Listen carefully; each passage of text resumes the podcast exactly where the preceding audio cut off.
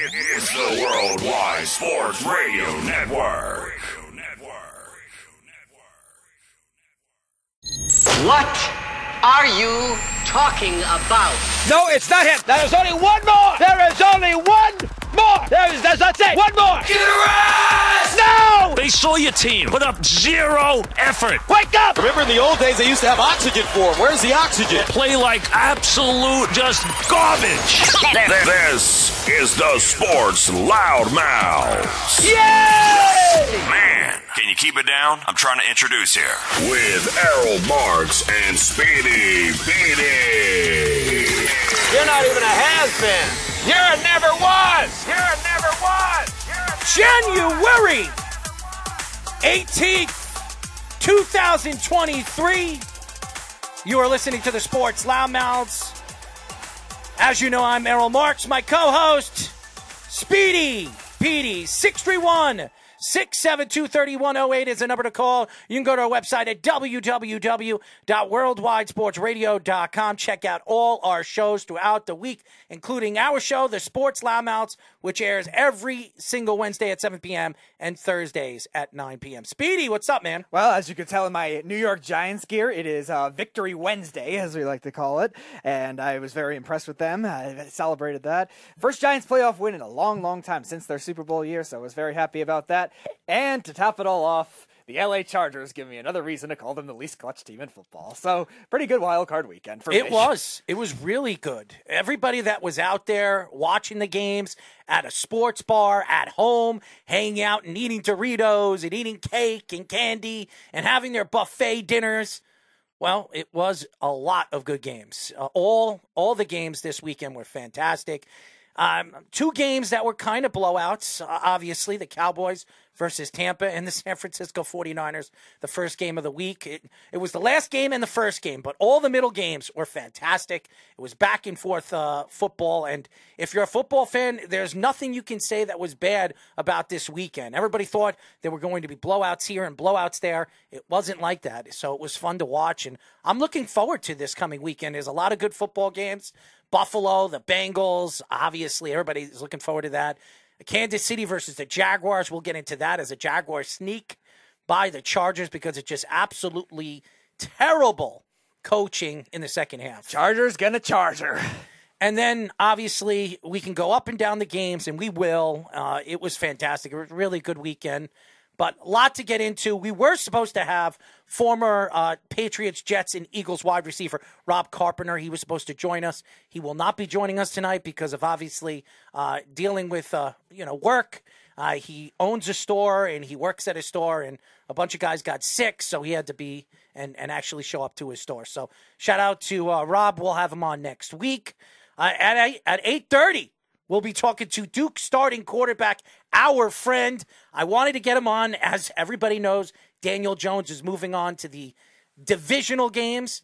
Uh, you know, we have another Duke quarterback that could be a high draft pick next year if he has another one of uh, the good years that he had last uh, this past year. Riley Leonard. We're going to get into obviously what's next for Tom Brady and Lamar J- Jackson as they both were eliminated from the playoffs. Lamar did not play, uh, and as well as he shouldn't. He was protecting his legs uh, and his leg and his injury. Um, moving forward, uh, there's a lot of interesting stuff that he's posted up on Twitter today, kind of insinuating he will not be back with the Baltimore Ravens next year. So a lot of questions have to be answered by Baltimore.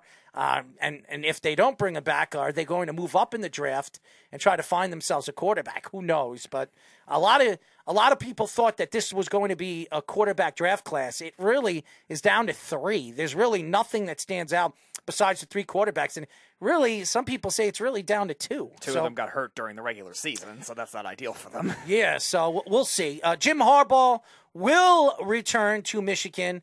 Uh, as everybody knows, he was thinking about taking the Broncos job. But some people thought he was interested in quite a few of the jobs that were available. Uh, he decided to go back to Michigan, but I, I think he's starting to believe that that's where he's heading. If Michigan doesn't win the national championship next year, I think he is done with the Michigan Wolverines, but he will be back next year with Michigan. Saints GM Mickey Loomis says he wants a mid or late first round pick for Sean Payton. I don't know if that's going to happen. A lot of people say they could get a first round. I, I don't think they will. I think they will.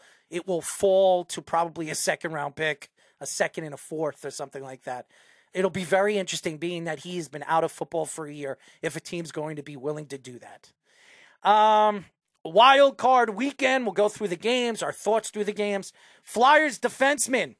Um, I, if I can pronounce this right, I'm, I'm very bad. Ivan Provorov Yep, you got it. uh, refuses to participate in team's Pride Night ceremonies. I, I have no idea why he's doing that. Religious purposes is what he cited, but jeez. Uh, Nets say they are leaning towards giving Kyrie Irving a max contract at the end of the season. I, I think they're ridiculous. I was going to use another word, but I will. I'll stay away from the word. But uh, big mistake. Big mistake. If you're if you're a net fan or you're a basketball fan, who wants to see Kyrie Irving, honestly, running running up and down the court uh, as a Brooklyn Net? So that's just my opinion. So why don't we get into it? Um, obviously, at eight thirty, we'll be talking to Duke uh, starting quarterback Riley Leonard, fan and a friend of the show, and I'm looking forward to him. He will be in the draft next year. Uh, he had a great season on Duke.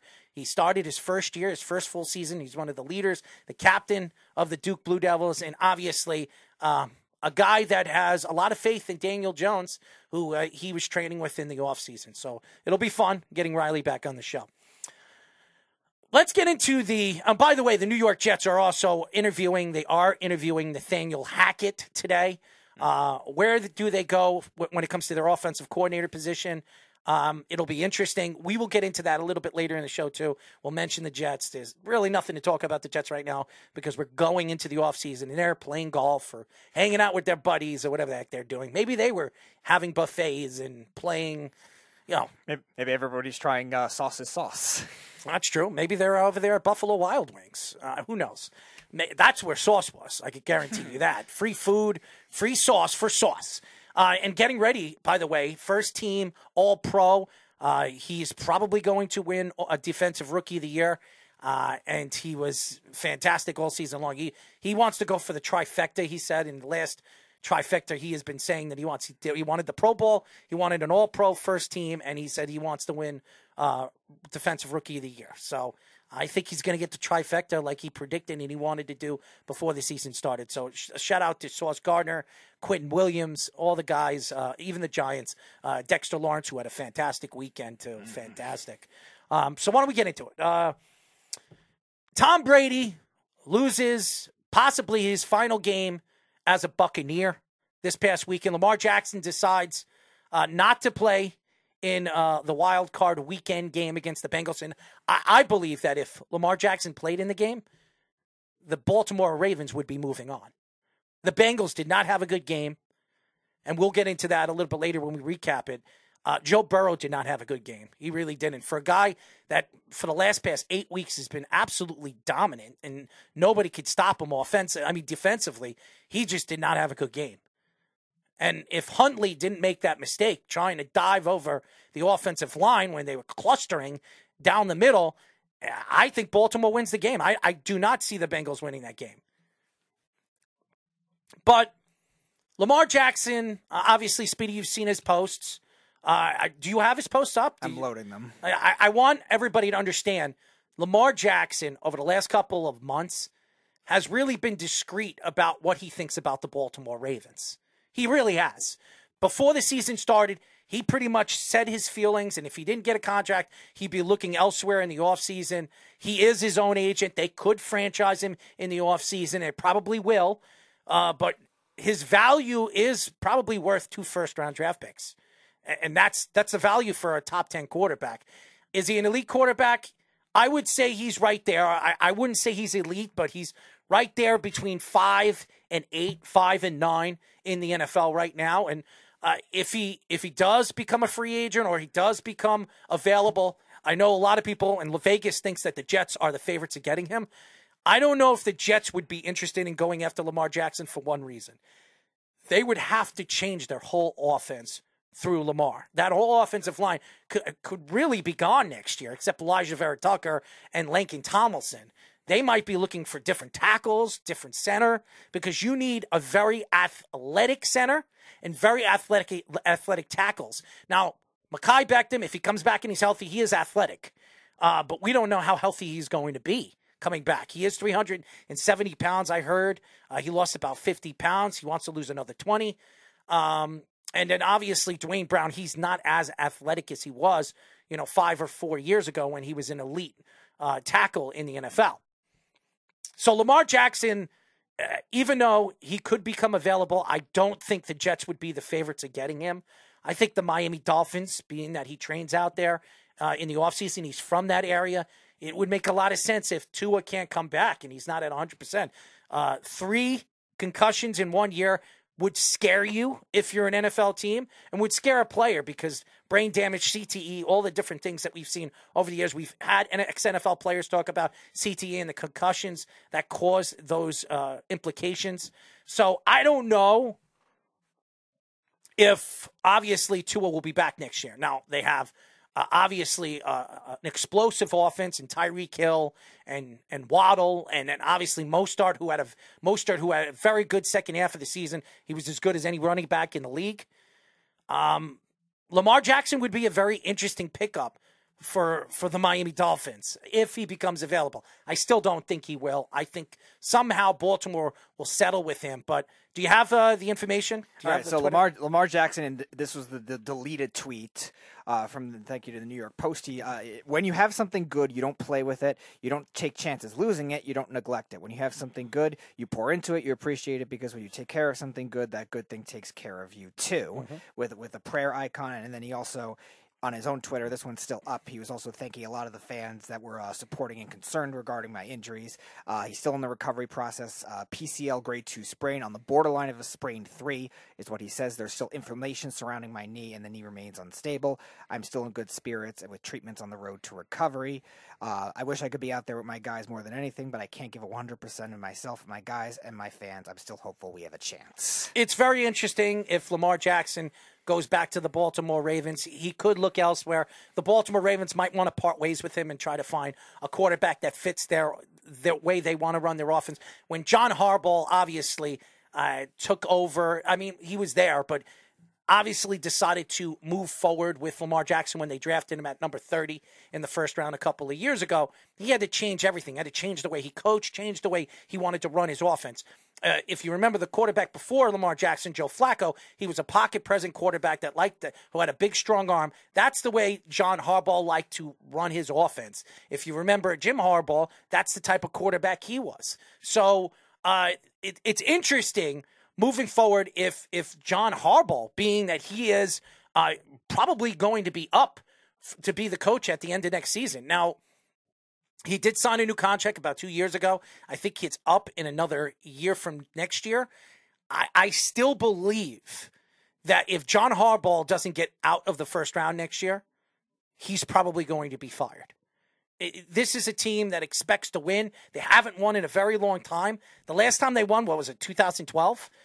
Uh, two years ago, they beat the Titans, but they barely squeaked I'm talking about going to the Super Bowl. Yeah, 2012. It was 2012 yep. when they won with Joe Flacco. That's that's 10 years ago. Mm-hmm. You have to win. It's a it's a win now situation for John Harbaugh. So they have a quarterback. They need to add some weapons around him because they don't have any. Uh, they have one, Andrew, Mark Andrews, who's a fantastic player, but he's a tight end. They they were trying to run him in, in tight end, tight end. I mean, uh, wide receiving formations uh, last week, this past week against the Bengals. It doesn't work. It doesn't work for a six foot five, 280 pound tight end, 260 pound tight end. He's fast for a tight end. He is not a wide receiver and they did they need to add wide receiving help. There's a lot of teams that need wide receivers. There's not many that are going to be available. Uh, that's why I think Hopkins is going to be so very important in the offseason for a lot of teams. The Giants, the Titans might be interested in him. Yeah, I heard that. So um, going him going back to the Titans. Why not the Baltimore Ravens? Another team that could be very. They like to bring in veteran wide receivers. I was going to say that fits their pattern perfectly. I mean, there could be a lot of teams lining up for, and he is the best wide receiver that's going to be available in the offseason. It's not even close. I mean, Corey Davis, maybe number two. I mean, he is not going back to the Jets. The Jets have their youngsters. They don't really need Corey Davis. So I think he'll be available. But there's not, there might be teams that drop players, but nobody elite that are going to be available in the offseason except maybe Hopkins, who I still think is an elite wide receiver. I do. When he came back this year with Arizona, he was catching the ball. He was doing everything that you expected him to do. Uh, he's going to your Jets, buddy. Uh, Lamar Jackson is not going to the Jets. Uh, everything that I've read, I obviously know that Joe Douglas uh, loves Lamar Jackson. He was a part, I think, at the time when they drafted him, or he was just leaving. It was last year when they drafted Lamar Jackson.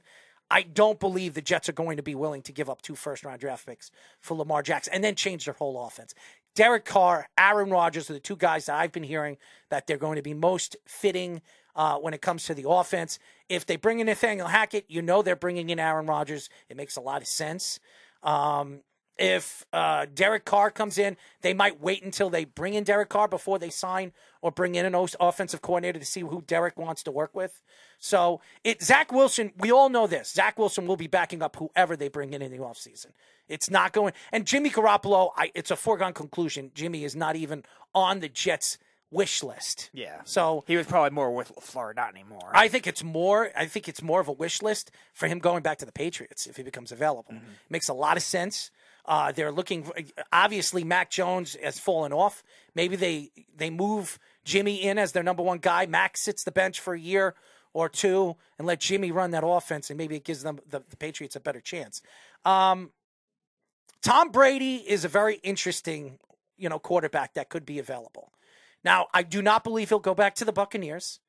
I don't know if he's coming back next year. He did get a $350 million contract from the Tampa Bay Buccaneers. I mean, a $350 million contract from the Fox, from Fox Sports to be the play-by-play guy moving for, moving forward. A lot of people thought that Sean McVay was going to step down and be his, uh, his counterpartner this year.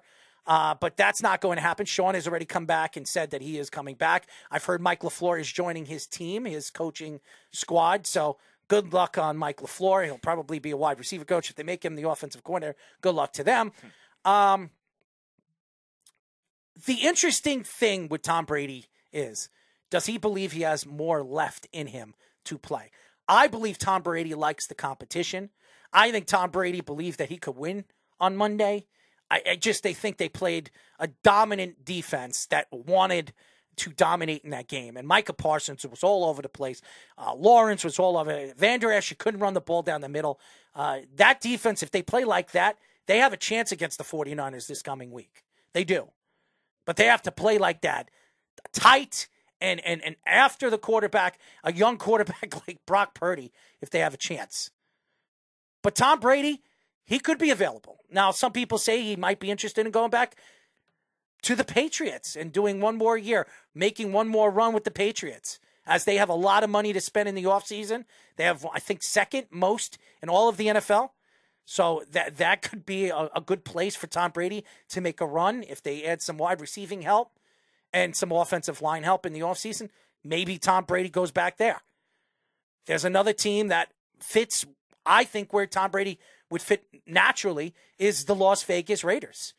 With Adams there and Renfrow, who they Brady loves those small, tight, you know, route running wide receivers. I think Renfrow, Waller, he he hasn't had a, a tight end as good as Waller. I don't even really since Gronkowski. yeah, right. Yeah, so uh, and Gronkowski obviously hasn't been that that guy for the last couple of years, and that's why he retired. But that would fit the offense. It's just Vegas needs to figure out what they're doing with that defense.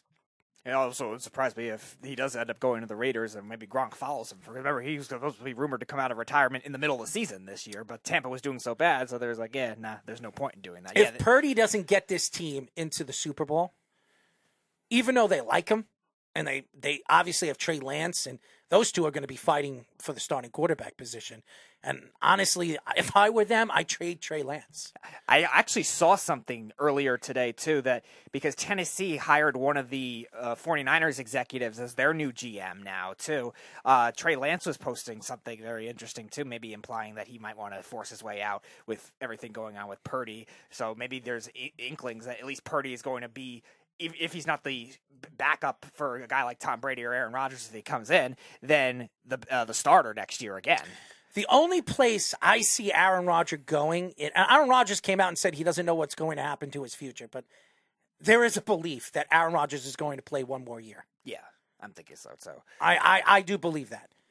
And uh, the Jets, probably is on his radar, obviously, because he likes Robert Saleh and he knows if they bring in Nathaniel Hackett, I mean, it all makes sense on why they're bringing in Nathaniel Hackett is to bring Aaron Rodgers in and to run this offense.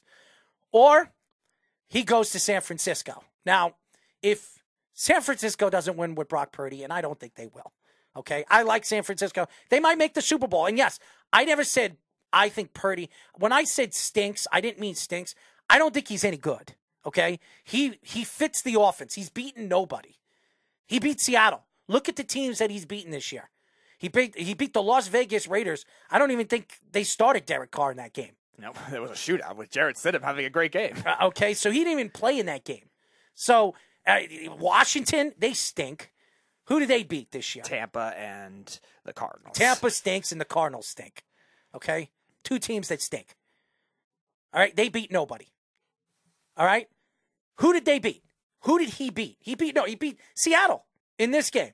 That's that's probably his biggest win so far of the season. Now the questions are is Brock Purdy the guy? Now, only time will tell going into this play. He might be in the future, but if they don't win this year with Brock Purdy, they're not going to go into the offseason saying, okay, we could still win with Brock Purdy. They're going to have to look at the big picture here. Their team's getting older, and it is. And next year, there's going to be a lot of free agents. And they're not going to be able to pay all those defensive players. So a lot of those guys are going to be gone after next year. And that's the problem. You have a certain window of winning. And if Kyle Shanahan can't get over that, Kyle Shanahan, the, the time is ticking. Everything is, the clock is ticking. Everybody keeps saying, well, he got Purdy. Purdy was drafted. He was the final pick of the draft last year. Okay. Maybe he got lucky. Maybe Purdy is good. Maybe he is. Maybe he's, he's a guy that can they can work in as the starting quarterback for the future if Kyle Shanahan is there. But if Kyle Shanahan's not there, you really think Brock Purdy is the future of the San Francisco 49ers? He's not. He's not. I don't know. I, I love, I listen to Josh Silverberg. I listen to Keith Rooney, who's a good friend and, and father figure. I, I know they like him. He is not going to be the future of this team if Kyle Shanahan's not there. It's not going to happen. He's small. He has a good arm, not a great arm. He's accurate, but how accurate is he when when when the pressure comes on him? He's never played a defense that's put pressure on him where he has had had to force throws and make throws in really weird spots. He's never been in those predicaments. And when when he does play, maybe San Francisco or even Dallas this week. Uh, now, yeah, he might be Dallas. He could. How good is Dallas? How good is Dallas's offense? Honestly, I, I I'm not so fine with what I've watched uh, uh, when it comes to the Dallas Cowboys. I've watched them uh, diff- different games this year. Their running game is there are games that they can run the ball, and then there are games that they can't. And there are games that they can throw the ball, and there are games that they can't. There, there's no consistency with the Dallas Cowboys. Defensively, the last couple of weeks they weren't consistent. This week against Tampa, they were consistent. And by the way, they beat a very good defense. This was a good defense, a healthy defense going into this game. They uh, they practically had all their defensive players, and they beat a team that was ranked seventh or eighth in all defense this year. Mm-hmm. So it's not like they didn't beat a good defense. Tom Brady couldn't put up the points. That offense couldn't put up the points. They couldn't protect them. They couldn't run the ball. They couldn't do anything. And as a result, they fired Byron Leftwich today too. So. Byron Leftwich is gone, and that means Tom Brady is gone. Mm-hmm. Tom Brady is not going to come back. He has a good relationship with Byron Leftwich. And that's a guy I think the Jets should look at. Byron Yeah. Leftwich. I, I also said I also think too I would be surprised if Byron Leftwich, whether it's the Raiders or the Patriots, maybe because they're looking for an offensive coordinator, if they were to use it as a tactic to bring in Brady too. Don't be surprised if they shake up their coaching staff. Now I don't know if McDaniels and Leftwich would. I think. O'Brien's going there. Yeah, it- it's possible. Everybody that I've, everything that I've read, O'Brien's interested in going back into the NFL. He wants to coach again in the NFL. Why not go to the Patriots for a year and then maybe show that he can change this offense for one year, get this team in the playoffs, make a run with them, whoever's the quarterback of the team, and then he gets another job. Mm-hmm. I, again, I will have to see if they use that as a tactic because yes, Bill Belichick does love using his own guys, bringing his own guys back for that. I also could see though if he if they really do want Brady that much to come back for one for one more year, go back to where he started, why not hire Byron Leftwich as well, and and Bill O'Brien? Maybe they have just uh, they, had two non-offensive coordinators last No, year. they're not going to do that. Maybe to go to offensive coordinators this year to try to at least seal it if they really want Brady back. I don't know how badly they do. I don't know Belichick doesn't really operate like that, so I'm not sure if they're going to push I think for Bill hard. Bill O'Brien's getting the job. It, it, there are, the only way Bill O'Brien doesn't get the job is if Bill, Bill O'Brien don't want to come back. He wants to stay in Alabama. Mm-hmm. Now he want. I've heard and I've read some stories that he wants to come back to the NFL. He wants to coach again in the NFL. I, I think he, he feels that he fits the NFL and the way the NFL game is played. He likes working with obviously Saban and and and and having a chance to win a national championship every single year, but. I think he wants to coach, and he's never going to get that Alabama job. So uh, I think eventually somebody's going to give him an opportunity. I think Bill O'Brien is good offensive coordinator, fantastic. I just don't know if he's good head coach. Yeah, and he, his head, coaching tenure was very weird. He had some good years where he did well with a lot of bad quarterbacks and got the Texans into the playoffs that way. But then there were other years with Deshaun Watson that his play calling kind of held Deshaun Watson back you know, to an extent, and they really didn't build the team well. And then when he became GM, forget about it. No, he ruined that team. They ruined that team where, where it's decimated right now. He's not Bill Belichick. No, and, there's not many people like and Bill Belichick. No, it's so, so, so many teams have tried that too, and you saw that with Chip Kelly and the Eagles too, where the Eagles just got in the way and they started to trade pieces just to get their own guys allegedly, and some guys don't deserve that power. Bill O'Brien was never a good enough head coach to deserve that kind of power by any means, and we'll see if they he ends up taking an NFL job. Who knows? Maybe he gets a college head coaching job too. Who knows?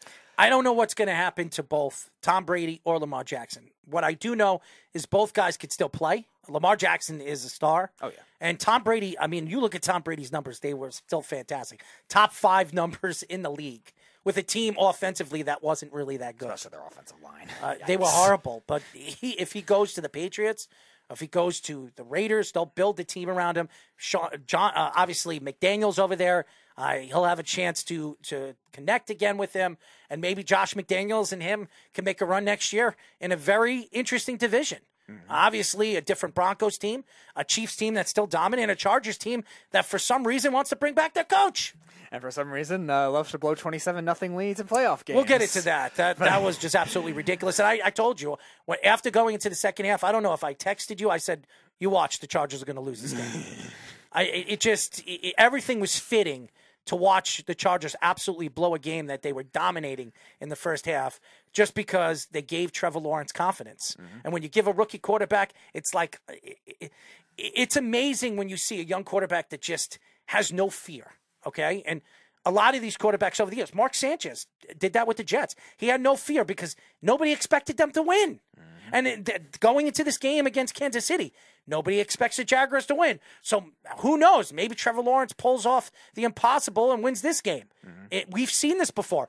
Uh, Josh Allen did it against Kansas City last year. If it, if the overtime actually had Josh Allen go down the field after Kansas City scored a touchdown, who knows? Maybe Josh Allen wins that game. And that's why they have the new Josh Allen rule in the in, in overtime now. The Jags did it in 2017 too. They they just, they blew out the Steelers. They were a way better team than them at the time. And then the Patriots they should have won that game if the referees didn't screw Myles Jack out of that uh, that fumble recovery that could have been a touchdown or at least a red zone opportunity. Uh, Keith says the Raiders would be a great fit. Uh, you could feel that Jacksonville was going to win. And Chip Kelly, LMAO, what a clown. Yes, when he became a GM, that was not a good sign. But yeah, the Ra- like Errol was saying, the Raiders have a lot of prototypes that are very similar to what I like Brady Chip. likes. I like Chip Kelly. I do. I like him a lot as a college coach, as an NFL coach. Even though he he has a winning record as an NFL coach, I think Chip, the way he runs his offense, is more for college. It's not Yeah. NFL style. He, he's doing. He did a great job with UCLA this year.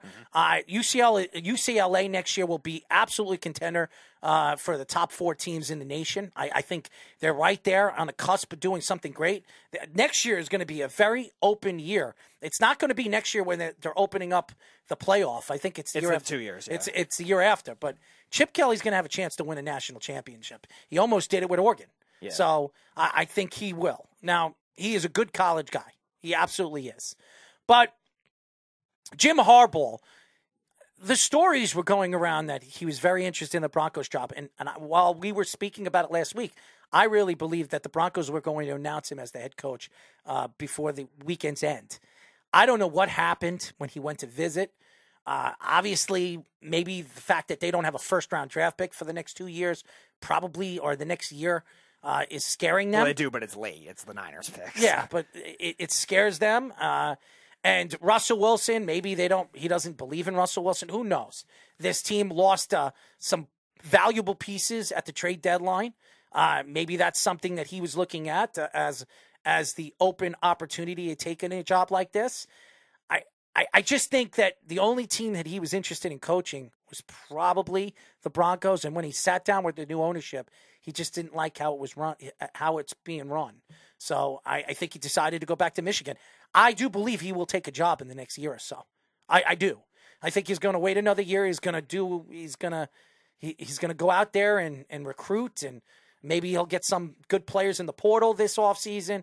But all in all, if they don't win a national championship next year, they're never winning the national championship. So yeah, there's two years left on Harbaugh's Michigan contract that he signed in 2019 after the 2018 year where they should have beaten Ohio State and everybody thought he was going to get fired. Maybe on, he's on waiting that. for the Miami job to open. Maybe it's it's possible, and that's what I was kind of getting at with the Broncos too. You, we we saw this in the NBA with the Clippers when uh, after Donald Sterling uh, got got forced out of uh, had to sell the team, and Steve Ballmer came in and bought the team. It took a while for them to get good head coaches because they just didn't have that reputation. Then they made a trade to get Doc Rivers. They had to trade two first round picks, and, and then there's another team that might fire their coach next year. If Robert Saleh doesn't get the Jets in the playoffs, you know damn well Woody uh, Woody Johnson loves Jim Harbaugh. Oh yeah, and he will absolutely go all in on Jim Harbaugh in the offseason next year if if they decide to fire Robert Saleh. I hope they don't. I hope Robert Saleh, Robert Saleh and the Jets get it right this offseason. Find a uh, a veteran quarterback to take over this team and move forward with a, a pretty good young team that is definitely capable of making the playoffs next year in the AFC.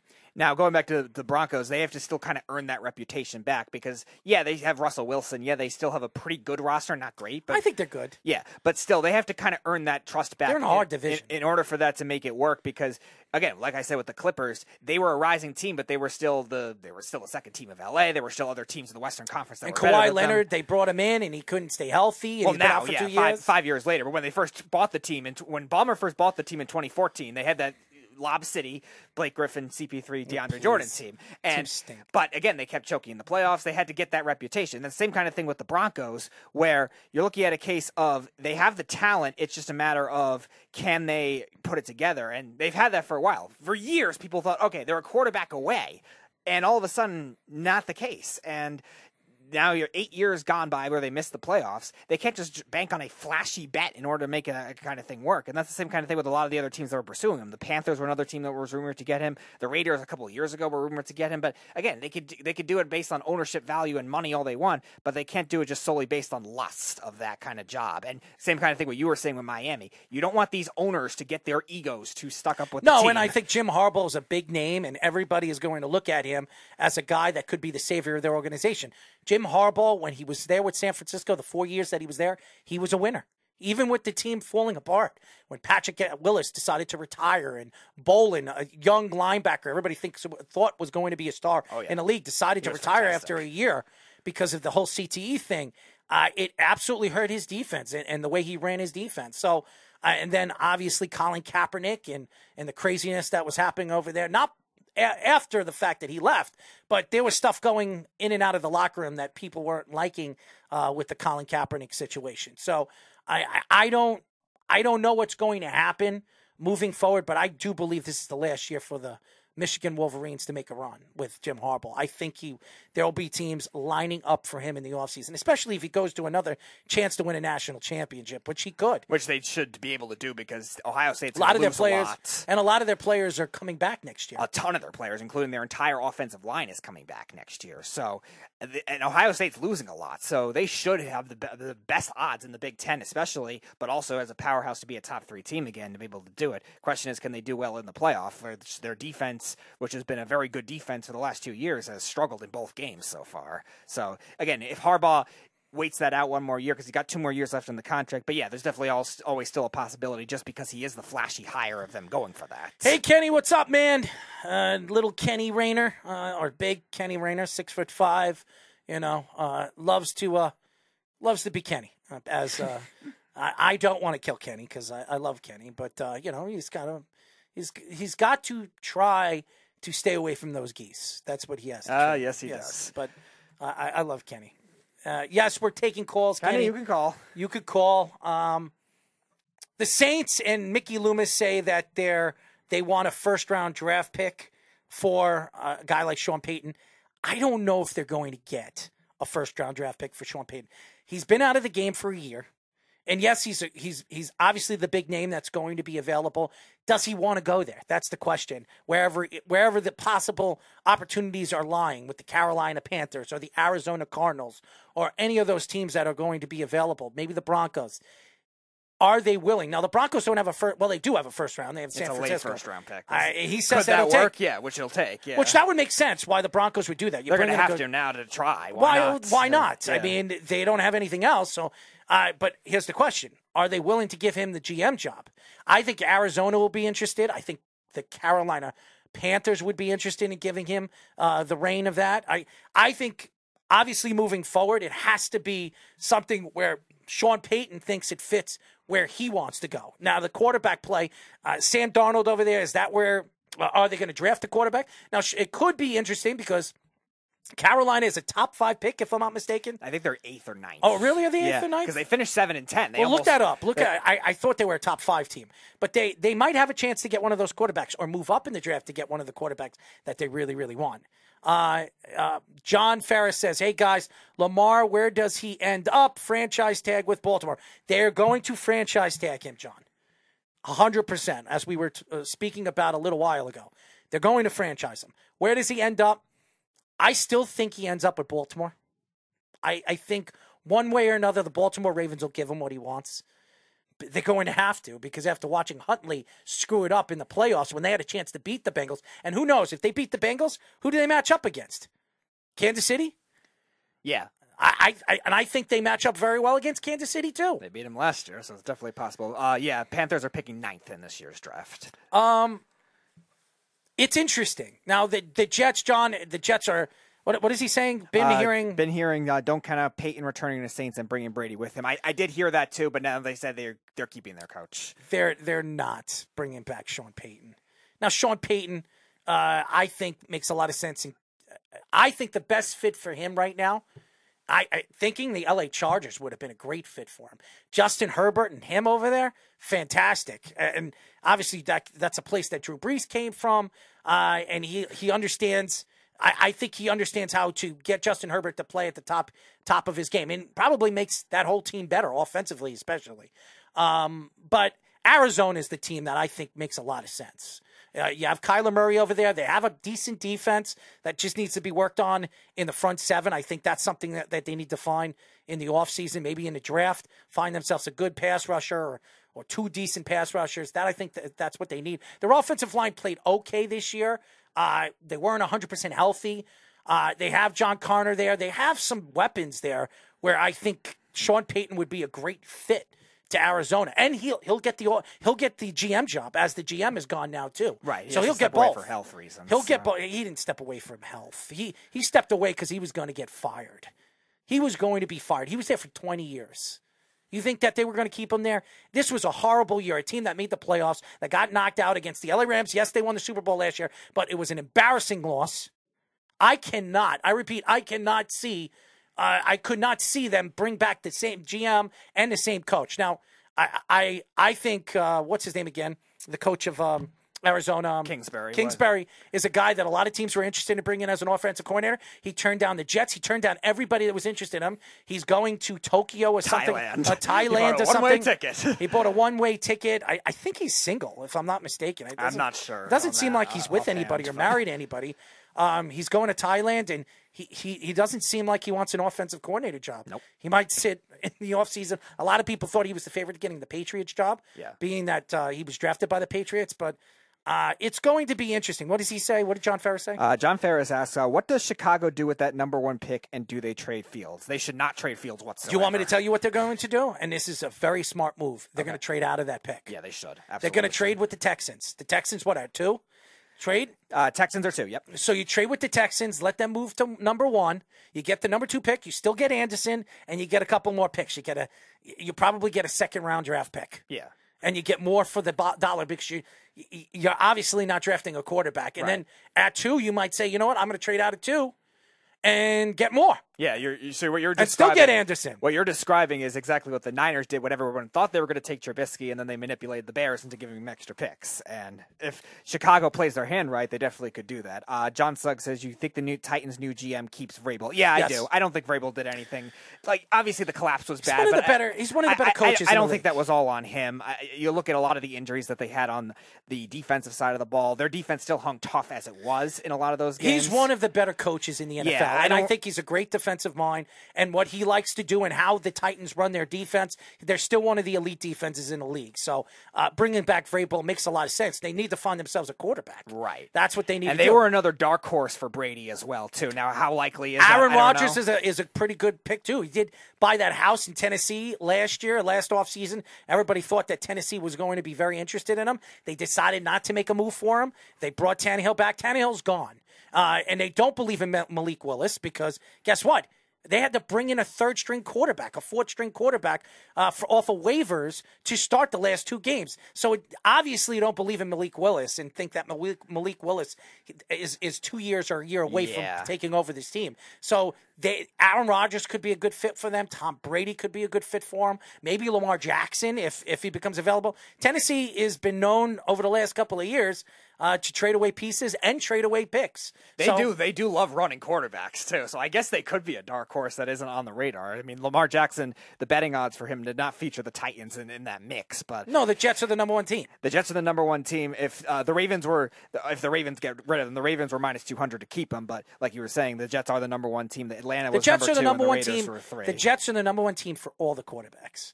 Aaron Rodgers, he will be. They will be the number one team if he becomes available. I don't think Tom Brady. I cannot see them bringing in Tom Brady. That would make the Jet fan go crazy. Bringing in Tom Brady. I know it's the goat or whatever everybody calls him.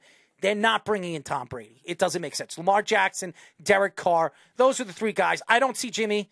Jimmy G is either going to stay back with San Francisco and come back next year as the starting guy or the backup for, of a Purdy and Trey Lance if they decide to trade him. Or uh, Jimmy Garoppolo will go back to the Patriots. That's where I think Jimmy's going. I, I, I don't, and he will go back where he understands the offense and he knows the offense, and it makes sense. maybe maybe McDaniels too. He can go over there. He knows McDaniels' offense. Uh, John Ferris also said Lance QB from 49ers wants to go to the Titans. Yeah, that's what I was saying earlier, John. He did post a tweet uh, with his uh, fingers crossed with with He's not going there. Ran Carthon, the GM. They're going to need a first round draft pick for Trey Lance. They're not going to give him up for nothing. Trey Lance, a couple of years ago, was a top five pick. You think they're just going to say sayonara? Yeah, I, again, it's going to be very tough for that kind of thing to happen because the Titans, uh, their draft picks in the middle. So it- again, it's possible, but it's still going to be very hard for that to, to garner any value. Plus, again, we don't know what the Niners are thinking at the moment with the draft because who says that the the sagas with Brady and with Aaron Rodgers, especially who has to be traded, doesn't drag out longer too? Because the Niners are the big link to both of them. By the way, Kenny has arrived. Kenny, what's up, man? Uh, what did you guys think of the show? I heard the first 12 minutes. Uh, it was interesting, you guys talking about the Chargers choking, which I loved. And you're all Giant fans, as we heard. I, it seems like you all were on Giant, the Giants jockstrap. So uh, that's something that you guys have to you have to figure out how to go back and forth and argue your points on why you thought the Giants. I'm definitely not being the Giants Josh Shrep this week. They're definitely not going to win. Well, I, I wouldn't say they're not going to win. It, the whole question is: Is Jalen Hurts 100? percent And he's probably they're not. not going to win next week. If they beat, if they win this week, they're definitely not going to beat San Francisco. That's I don't know. First of all, who's saying that San Francisco is going to beat Dallas?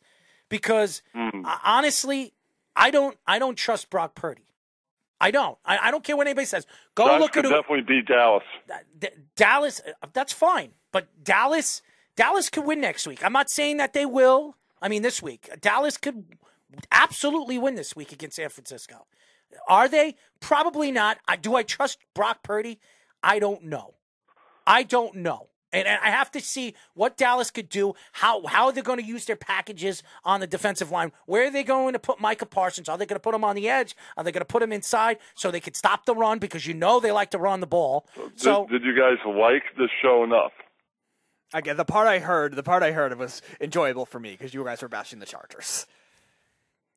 Okay. I- I we like- did talk Jets at the end. If you watch the end point, we did talk a little Jets. Yes, I watched a little bit of your show, Kenny. Uh, you're a very interesting cat. Uh, you had two guys, but you guys are more homer guys. I, I, I heard a lot of Giants conversation, and I don't mind you talking about the Giants. The Giants, fantastic win. We'll be talking about the Giants in just a little while. We'll go through all the games and our thoughts through the games. I, I just feel like you have to you have to understand the way these teams match up. Just because they match up, just because it looks like this team could be better on paper. And, and even though the Giants were not better on paper, Minnesota was better on paper. A lot of people Definitely. thought a lot of people thought that the, the Minnesota didn't beat anybody good this year. And Minnesota, out of all the teams this year and all the wins that they had, they were like single digit wins. They they beat teams by three points, two points, four points. They didn't really dominate only in any of their games. wins. They didn't really dominate in any of their games, and they shouldn't have beaten the Jets. So I mean, a lot true. of a lot of the, a lot of the games now. The Giants, I, I I give agree the, with you on one thing. I saw a Jets game. The Jets should have won that game. they so should have won with the you game. on that. So what is John Sugg saying over here? Uh, John says, so no one thinks the Giants don't have a chance at the, if Giants do a good job at the run game, which Eagles struggle at stopping the run. That's true. Yeah, they are I- down I, for agree their with them, so I'm not totally hanging them. I'm just saying, on paper, it doesn't look like they're going to win. That's all. No, the Giants aren't going to win any games on paper. They're all the, all their wins are going to come without coaching teams. Jalen Hurts is really the answer for them. If Jalen Hurts is 60, 70%, the Giants have a chance. If he's 80%, they don't have they don't stand a chance because they're not going to stop That's Jalen true. Hurts on but the run. you know, you know, like people sometimes get sacked. This does happen. That's all. you also see Johnson coming back this week, and Philadelphia. His offensive line is the best in football. They've been the best in football all season long. And if they're healthy, they're going to give Jalen Hurts some time to throw the ball and, and, and really nick them apart. The question is, going into the game, are the Giants going to have a game plan? Is Dexter Lawrence going to be dominating in the middle like he did, uh, you know, in, in week one in the wild card championship, uh, in the wild card, super wild card weekend, doing what he did against Minnesota? Minnesota has a good offensive line. They're a good offensive line, not a great offensive line, not an elite offensive line like Philadelphia. There's a lot of veterans on that offensive line with Philadelphia that know what they're doing. And to top it all off, this is one of the best running teams in football. And keep in mind, Garrett Bradbury was banged up in that game for the Vikings too. He played through a lot true. of injuries that he had, and they didn't have Brian O'Neill, their best right tackle. So, and they have a rookie in Ed Ingram at right guard that has not been good in pass protection at all. The Eagles are Uh, I much also different do inside. a, a countdown show on Saturday. I do do that. Yeah. Are, are you going to wear? Are you going to wear your underwear on the show? oh God. No, it's audio. I might do a YouTube version. Oh, you're to know. so so you wear your underwear on your head. No, you. Why, why why don't you do that? I, I think it'll draw a lot of fans. I don't do that. It's audio anyway. Uh, why don't you get a live goose and let him sit on stand on your desk and have him sit next to you and you can pet it? That's a wild animal. Why would I want that in my house? I don't know. It'd be fun. It'd be fun to watch you pet a nice wild goose. This is wild and dangerous. I don't Oh, you're that. wild and dangerous. I mean, you do a lot of wild and dangerous thing things. I, I, I'm I not think. doing that. Why not? Too wild and dangerous. How about you kiss a goose on live radio? no? I think that'd be fun. I think something like that will draw people. TikTok, TikTok will have a, a killing. They'd be they'd be drawing fans.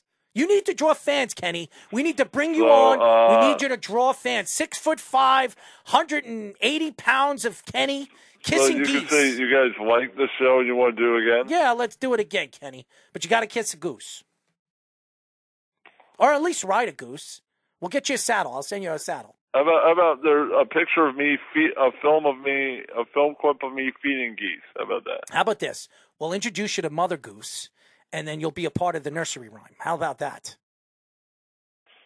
No. I think you would be great as a. I'm going to think of a nursery rhyme for you, and I'm going to bring it up tomorrow. You listen to the show. I, will. I will think of a nursery rhyme for you, Kenny. Okay, fine. All right. I cannot picture Kenny reading a nursery Well, I rhyme. know, but Kenny is the nursery rhyme. You see what I'm willing to do is go for to do a show.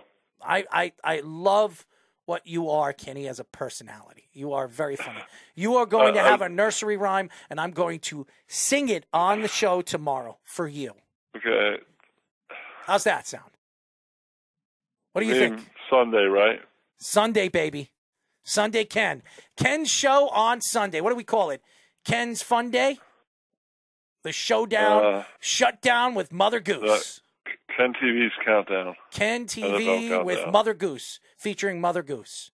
Uh, okay. All right? All right. Wonderful. Kenny, thank you for calling, bud. Thank you for telling the news on air. That's I love you, Kenny. I love you. It's every. you guys. You are fantastic, buddy. I mean, just right, now I'll get a logo and Yes. uh, a Yes. drop. I still have enough for a drop. All right. Well, let's get a drop together. Let's get a logo. Maybe you have Mother Goose in the back or a nice goose behind you. I think that would be a real selling point for you. What do you think? Okay. Awesome. I'll take down the advisement. All right, Kenny. I love you, man. Kenny, aka I love from you. White Plains. Oh, there you go. I've got love for somebody, and he loves me. I just hopefully not the weird love, you know. It's Kenny. It probably is the weird love. Eh, well, I, I mean, well, I'll have to, you know, wear a chastity belt next to Kenny because I don't want him, you know, touching me. You know, Uh, Kenny is a tall, six foot five guy. I'm a pretty big guy, but uh, you know, the length between width it wouldn't be good for me. So there you go. Anyways, um, wild card weekend, Speedy. Are you ready to go through this? Sure. All right, let's go through it. All right. Woo! Let's do it. You know, it's it's so interesting because watching these games, they stood out in so many different ways. They really did. And everybody keeps talking about Brock Purdy. Did you watch what Brock Purdy did last week? Yeah, I watched Brock Purdy. He was pretty good.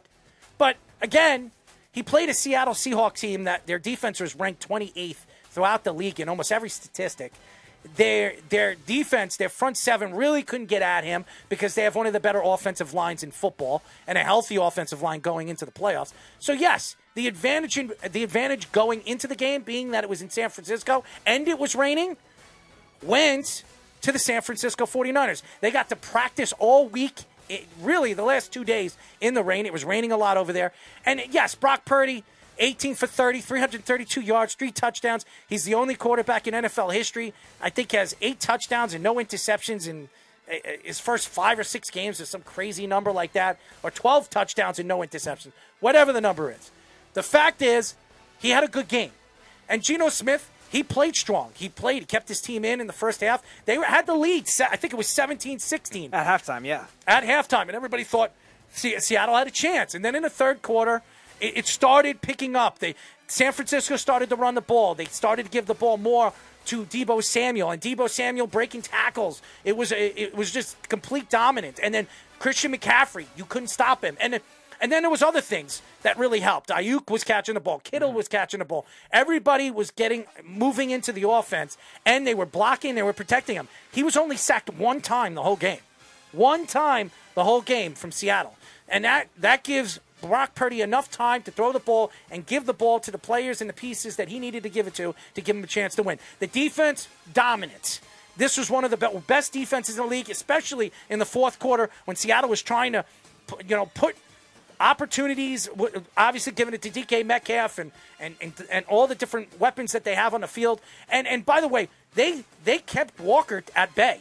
Walker in the second half, and I, I, I know 15 carries for 63 yards, 4.2 yards, uh, 4.2 uh, yards a carry, and one touchdown. In the first half, he was dominating. Right. In the second half, they shut him down. They completely stopped the running game, kept the running game at bay. Geno Smith was the only person that really touched the ball two or three times in the second half. It was all a throwing game, and and, and with Geno Smith and with that offensive line getting pressured all game long, they got tired, and in the fourth quarter, they would completely dominate offensively, and that's what that's what I saw. And they were outcoached, absolutely outcoached. Pete Carroll, fantastic coach. Maybe it's starting to you're starting to believe that Pete Carroll is losing a touch. I think he might have one more year, one more year left in him. I think the offensive line played well throughout the season. They figured it out. Uh, but is Geno Smith the guy? Is is that offense good enough to take this team next year to the playoffs? Especially the Rams might be better next year. There are teams in their division. Arizona could be better if if if, if Sean Payton goes over there. So there there could be so many. It, it could be like Monopoly next year for for uh, possible the Seahawks. So and nobody thought the Seahawks were going to make the playoffs this Right. year. So it's going to be interesting.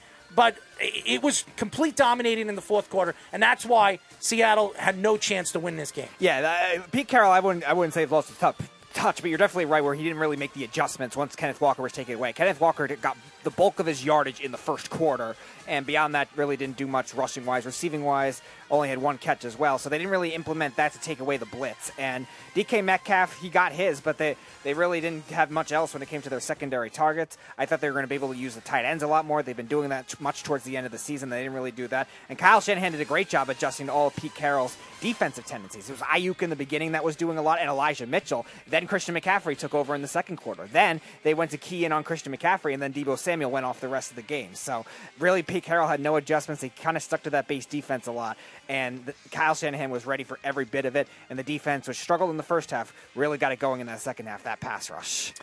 Chargers and obviously the Jaguars. This game was really a game of halves. It really was. In the first half, the Chargers couldn't make a mistake. They and everything that the Jaguars did in the first half was mistake after mistake. Trevor Lawrence threw four interceptions in the first half, and and three of them were to the same defensive back. Asante Samuel. Asante Samuel Jr., who had a fantastic game in the first half and completely disappeared in the second half. That defense, that secondary, completely disappeared. The difference in this game was really the understanding of where this team, where the game was going in the second half. The Chargers gave up a touchdown at the final minute, minute and a half of the game, uh, the second quarter, which gave confidence in Trevor Lawrence that they can come back from the half. They had the ball in the second half. They let the char- they let the Jaguars go all the way down the field and score a touchdown right away, and it gave really the uh, the Jaguars a confidence level that we didn't see throughout the first half of the game. The thing was in the first half, the Jaguars couldn't run the ball. They could not run the ball against the Chargers. In the second half, they started handing the ball to uh, Travis Etienne. They finally started opening it up, and then Travis Etienne had 20 carries uh, for 109 yards, 5.5 at carry. He completely dominated the second half. They had no answer for Travis Etienne, and that offensive line played very well protecting Trevor Lawrence in the second half. He was sacked about four times in the first half. In the second half, I think he was sacked once. And that's the difference. It was the style of two halves, and really, they were outcoached. Doug Pederson is a, a coach that won a Super Bowl uh, a couple of years ago with the Philadelphia uh, Philadelphia Eagles. Uh, obviously, lost uh, the team. He was gone, and then finally got another coaching job with the Jaguars. Really changed the outlook of Trevor Lawrence in the middle of the season. Trevor Lawrence started becoming a quarterback, and yes. Did Trevor Lawrence had a, a, a, fantastic game? No. No. 28 for 47, 288 yards, four touchdowns, four interceptions is not a great a great game. But look what he did in the second half. Second half, he threw no inter, no interceptions. No interceptions. He had a hundred and 105 yards in the first half, I think it was, and then he he threw almost 170 yards in the second half. Yep. He opened up the offense. He saw the saw the open players. He didn't make the mistakes. And by the way, for everybody in, in New York Giants country that hated Evan Engram, I don't know what's getting into this guy because ever since Trevor Lawrence figured things out, and this is what happens to the Giants they lose players, they go somewhere else, and they just completely dominate. Evan Engram, seven receptions, 93 yards, a touchdown. He was a big part of their offense and come back in the second half. Christian Kirk was fantastic. And I feel bad for Justin Herbert because everybody's going to blame the quarterback. And Justin Herbert did not have a good second half, but that offensive line was putrid. Absolutely putrid. Did not protect their quarterback. None of their wide receivers were getting open, and they couldn't run the ball if their life depended on it in the second half. I don't know what happened in the game, and I don't I don't want to hear any excuses. Austin Ekeler, who's one of the best running backs in the NFL, one of the more underrated, 13 carries, 35 yards, two touchdowns. I don't care about the two touchdowns because they were short touchdowns. 2.7 a carry. That is a bad number. Joshua Kelley, seven carries, 20 yards, no touchdowns, 2.9 a carry. Justin Herbert averaged three uh, three carries for 12 yards for four an average. He had more for the, the least amount of times that he touched. This team completely choked. I don't want to hear it. Great game by Gerald Everett. Uh, you know, Keenan Allen did what he had to do, and he, he did what he could do. Uh, losing losing Mike Williams going into that game really mm-hmm. hurt them and cost them possibly a chance to move on. So that's my thought of the game. Well, the Chargers are being the Chargers. You're right. Tale of two halves. They scored enough points in the first half, but there were also some missed opportunities too. Because a lot of what the ja- a lot of what the Chargers benefit off of was the Jaguars just self-inflicting. Trevor Lawrence not only threw four interceptions, he threw a lot of bad interceptions. Yeah.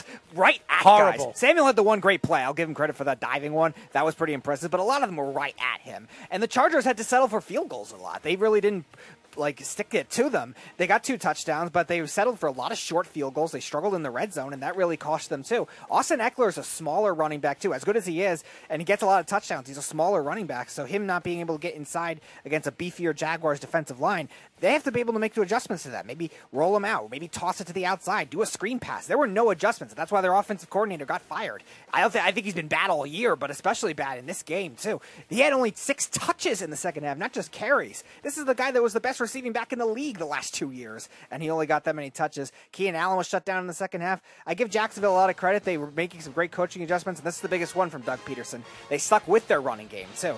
The best way for Trevor Lawrence to get the confidence back is to not force everything right away. He could just he could have just, just slung the ball downfield and kept going. No, they ran Etienne, they made it work, and they were able to run the ball. And they were able to spread the ball around too. Zay Jones, Christian Kirk, and Evan Engram, all 70 yards and a touchdown too. So kudos to Trevor Lawrence and the Jaguars and Doug Pederson as well. But the Chargers continue to be the Chargers. They are the least clutch team in football. Dolphins, Buffalo Bills. This game was a lot closer than anybody thought it was going Yep. to be. Okay. Buffalo dominated really the first half, a tale of two halves. It really was. 14 nothing going into the second, I think the second quarter. Uh, the Dolphins couldn't do anything right. Then the second quarter, they started picking up, started playing their offense. They got Waddle involved, they got Tyreek involved early in the game, and then started opening up. They both didn't have any touchdowns. Gesicki, Gesicki got involved in a couple of plays, but again, losing Tua to this game, it really affected them. Mostert, I, I don't know what happened to him. He didn't He had a play. shoulder injury. He was out. He, didn't. He didn't play in this game. That affected their running game. Uh, they depended too much on Jeff Wilson. Ten carries, 23 yards, one touchdown, 2.3 a carry. It's not enough. The the Miami Dolphins were one of the better running teams all season long. They couldn't run the ball. 2.3 yards a carry uh, for Jeff uh, Jeff Wilson. Uh, Tyreek, they tried to use Tyreek Hill, 2.5. They used um, Ahmed, two, uh, 0.6. Skylar Thompson, 1.5. That's not going to get it done. It's not going to get it done.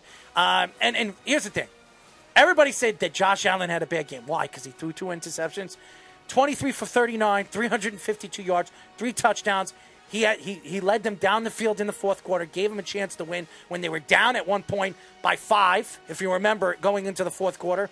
And they couldn't run the ball either. And But they ran the ball better than Miami. So obviously, uh, Diggs, seven receptions, 100. I told you he was going to have a good game.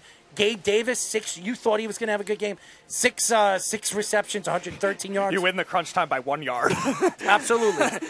and, uh, you know, obviously Dawson Knox, he didn't have one of those big breakout games, but he had a touchdown, the first touchdown of the game, which gave him the lead.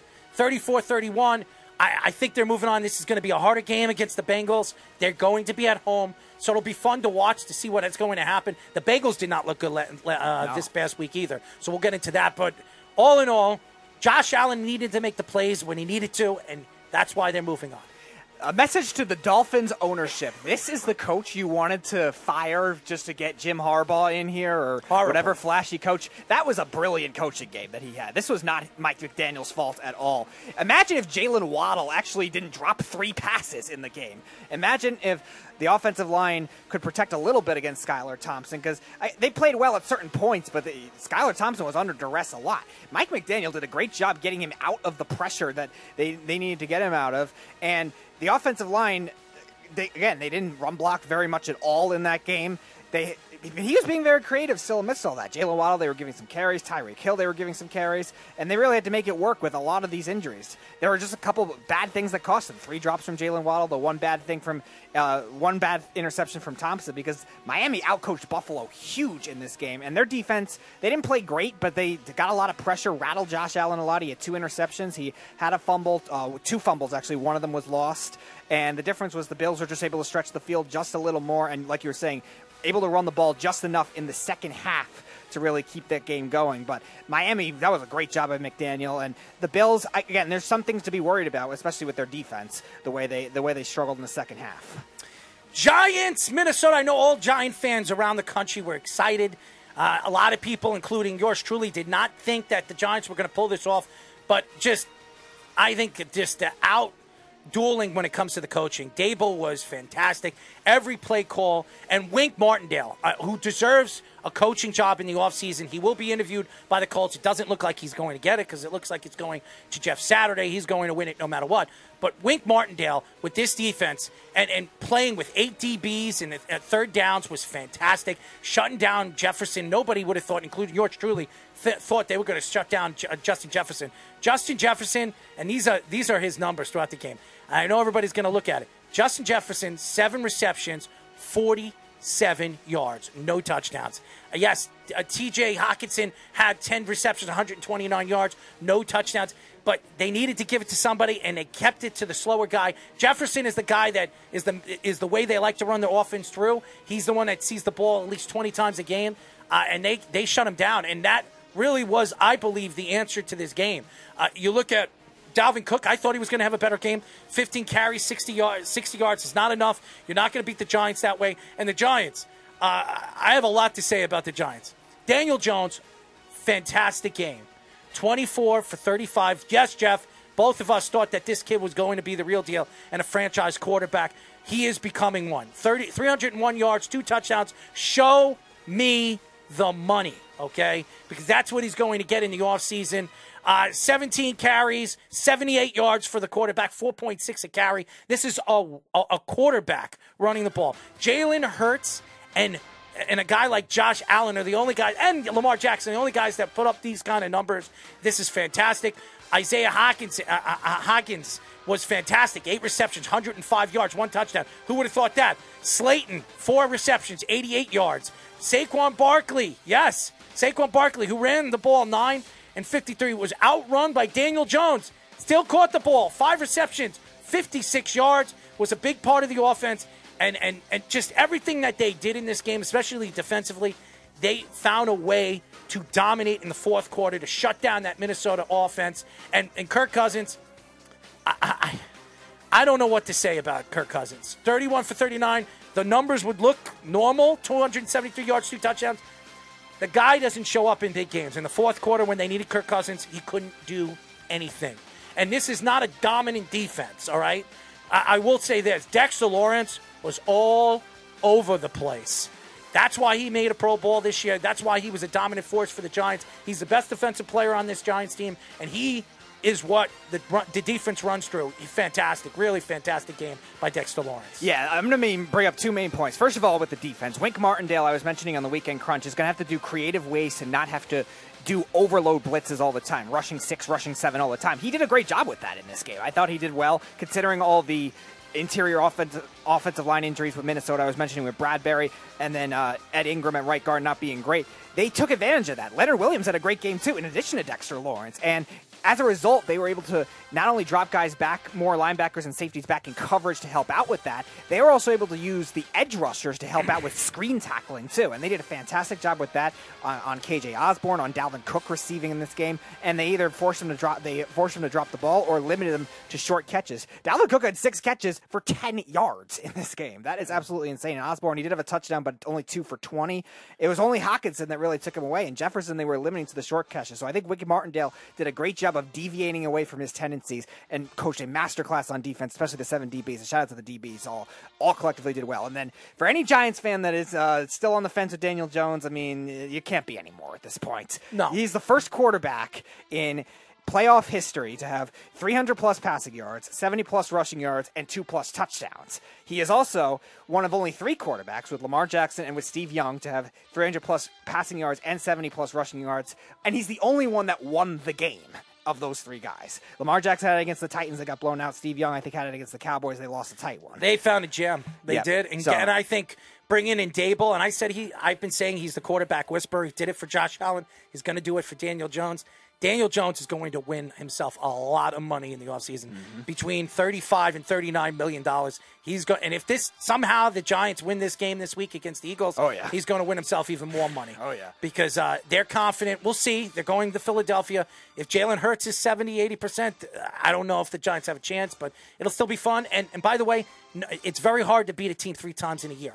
So Uh, that's the advantage the Gi- Giants have going into Philly, and the and the pressure's not on the Giants; it's on Philadelphia. Right. The Giants are, are playing with the House money. Yeah, expectations being nowhere because this is supposed to be a transition year for them. They're expected to improve with the new coaching staff, but definitely not that. But the new coaching staff definitely deserves a lot of credit to uh, Kafka and Daboll in this game. The third down and fourth down play calls were brilliant in this game. They did a great job getting spacing. Oh, come on, Danny Dimes was And was Danny fanta- Dimes he was tremendous too. Great instincts to run the ball. I thought the Vikings would do a better job at taking away the edges a lot more. The, the, the Daniel Jones did a lot of creative things to make sure that he not, was not tackled on those outside runs either, and that set up the inside runs too. You mentioned it. Saquon Barkley didn't do much carries. He, he only had nine carries because Daniel Jones was carrying the ball up the middle a lot too, and Saquon as a result. He is a lot faster than he looks. Okay, when he gets he gets away from the first tackler, it's very hard to bring the guy down, and he's fast. He's got more breakout speed than he looks. It's really funny. The only Yep. time, I, I, the only funny time that I remember Daniel Jones yeah. was falling on his own feet. But this uh. guy, this guy's for real. I think Daboll has something. I think the Giants have something. You have something to be excited about. From Eli Manning to Daniel Jones, and by the way, everybody taking shots at Gettleman. Why did they draft Danny Dimes? Don't be surprised if Danny Dimes turns out to be the best quarterback in that draft class. Mm-hmm. I wouldn't be surprised. And the last thing, too, I think the interior offensive line, which was a big question mark for the Giants all year long, really played well in that game. The Vikings have a couple good defensive tackles, including an ex Giant and Dalvin Tomlinson, that were able to shut, be shut down. And Saquon Barkley, he didn't have the rushing yards, but had the receiving yards because of that. Bengals, Baltimore. This was an ugly game. An ugly, Yeah. ugly game. Okay? And and Baltimore, they should have won this game. If Lamar Jackson plays in this game, the Bengals had no chance, okay? The Bengals did not put up a really good game. Joe Burrow did not look good. 23 for, 23 for 32, 209 yards, one touchdown. He didn't look good. And by, by the way, a backup, a third string quarterback in Tyler Huntley outplayed, outplayed Joe Burrow. 17 for 29, 226 yards, two touchdowns. Yes, one interception. He dropped the ball on the one yard line, which cost, I believe, Baltimore the game. If Lamar Jackson plays in the game, the game wasn't. It wouldn't have been close. I think Baltimore moves on uh, against the Kansas City Chiefs, and then Buffalo's playing. Who are they playing? Uh, Jacksonville. Jacksonville. So uh, it might have been an easy, easy way to the AFC title game for Buffalo. Who knows? Uh, Jacksonville could really surprise a lot of people too this week against Kansas City. But uh, J.K. Dobbins, he ran the ball pretty well. 13 carries, 62 yards. Uh, Huntley ran the ball, nine carries, 54 yards. Gus Edwards, 12 carries for 30. So they ran the ball a lot, and they could run the ball. The problem is, is Mark Andrews was their number one wide receiver, their number one target. They had nobody. Robinson, J.K. Dobbins caught, caught four for 43 yards. They have no wide receivers, and that's a big, big problem going to the playoffs. And maybe that's why Lamar Jackson wants out. They're not giving him enough weapons to to work with. I, I just think the Bengals had a bad game. Now, will they do that against uh, against the Buffalo? If they do that against Buffalo Bills, they don't stand a chance because the Buffalo Bills will put up the numbers. Um, their defense, the Bengals' defense, could not, and I'll, I'll say this: they could not get to Huntley. Uh, the the Baltimore offensive line, which is really banged up, actually really protected him this year and, and, and protected him in this game.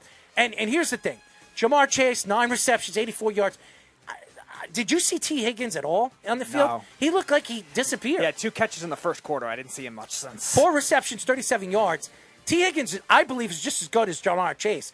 But for some reason, he was forcing the ball to Ja'Marr Chase. You're not going to win games if you're not using all your weapons. You had Hayden Hurst, who had four receptions, 45 yards. Not enough.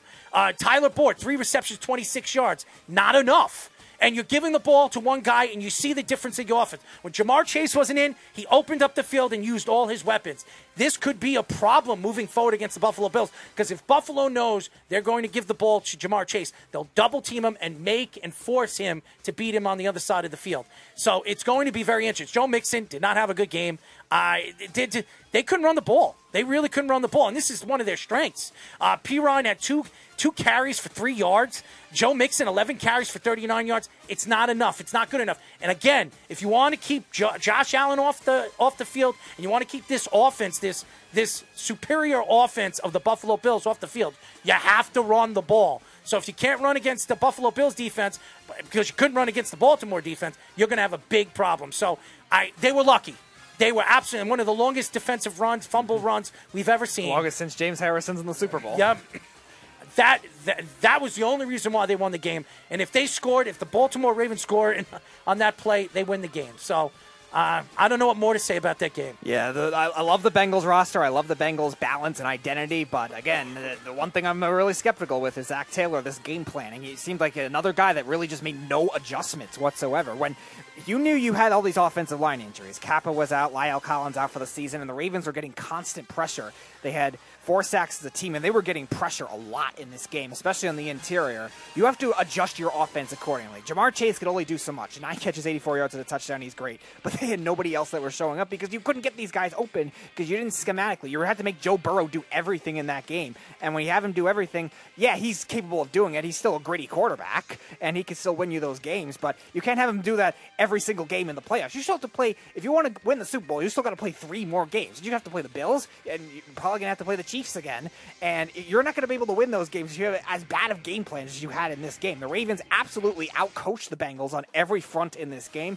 John Harbaugh, until the last fourth quarter ma- clock management issues, did a great job coaching this game, and they were able to get their efficient running game to work. They got third down runs that kept the Bengals off the field a lot of the time. The Ravens dominated time of possession. The only thing that just ended up costing them was just not having a good receiver to be able to take advantage of the Bengals' lack of secondary depth. And the final game of the weekend, well, the week, whatever you want to call it, uh, Monday, the Dallas Cowboys knock off Tom Brady and the Tampa Bay Buccaneers. I'll tell you this Dak Prescott actually showed up to the game. 25 for 33, uh, 305 yards, four touchdowns, no interceptions, dominated the game. He really did. He made every single throw, made very little mistakes, didn't put him, his team in harm's way. They can run the ball. Pollard ran the ball, 15 carries for 77 yards. Ezekiel Elliott didn't really touch the ball a lot, but even Dak, seven carries for 24 yards, 3.4 a carry. He had a pretty good game at, at every aspect of the game. Schultz, I, where did he go? Where did he come from? Seven seven receptions for 95 yards, two touchdowns. CeeDee Lamb, four receptions for 68 yards, one touchdown. Michael Gallup, five t- five receptions, 46 yards, and a touchdown. Your three best players, your three weapons. Even T.Y. Hilton caught the ball two two catches for 23 yards. I, if they do this against the 49ers, and I know the 49ers are a much better defense, this defense is for real.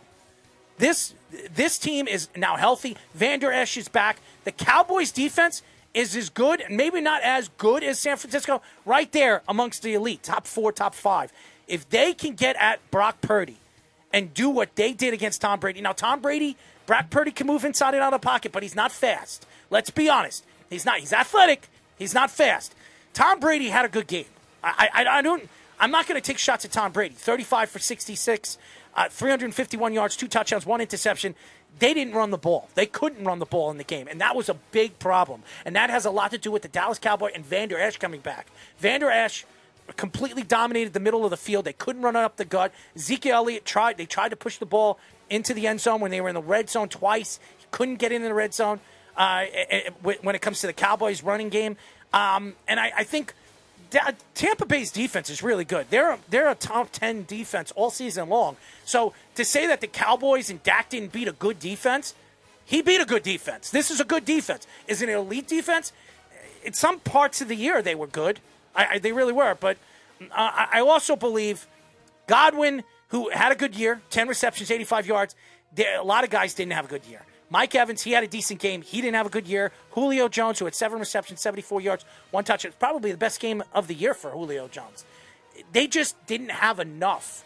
And their defense, for some reason, in the open field with some of these open passes, how do you leave CeeDee Lamb that open? How do you leave some of the some of the guys on the Cowboys? They they're much better on the secondary than than the Buccaneers look. And even though they have a couple of youngsters, they played very well last year in, in, the playoffs, and they played very well in the regular season. I don't know what happened at the second half of the season. I don't know what happened in this playoff game, and they didn't have a chance. The Cowboys were up like 30, 31 to 7 before they got a touchdown.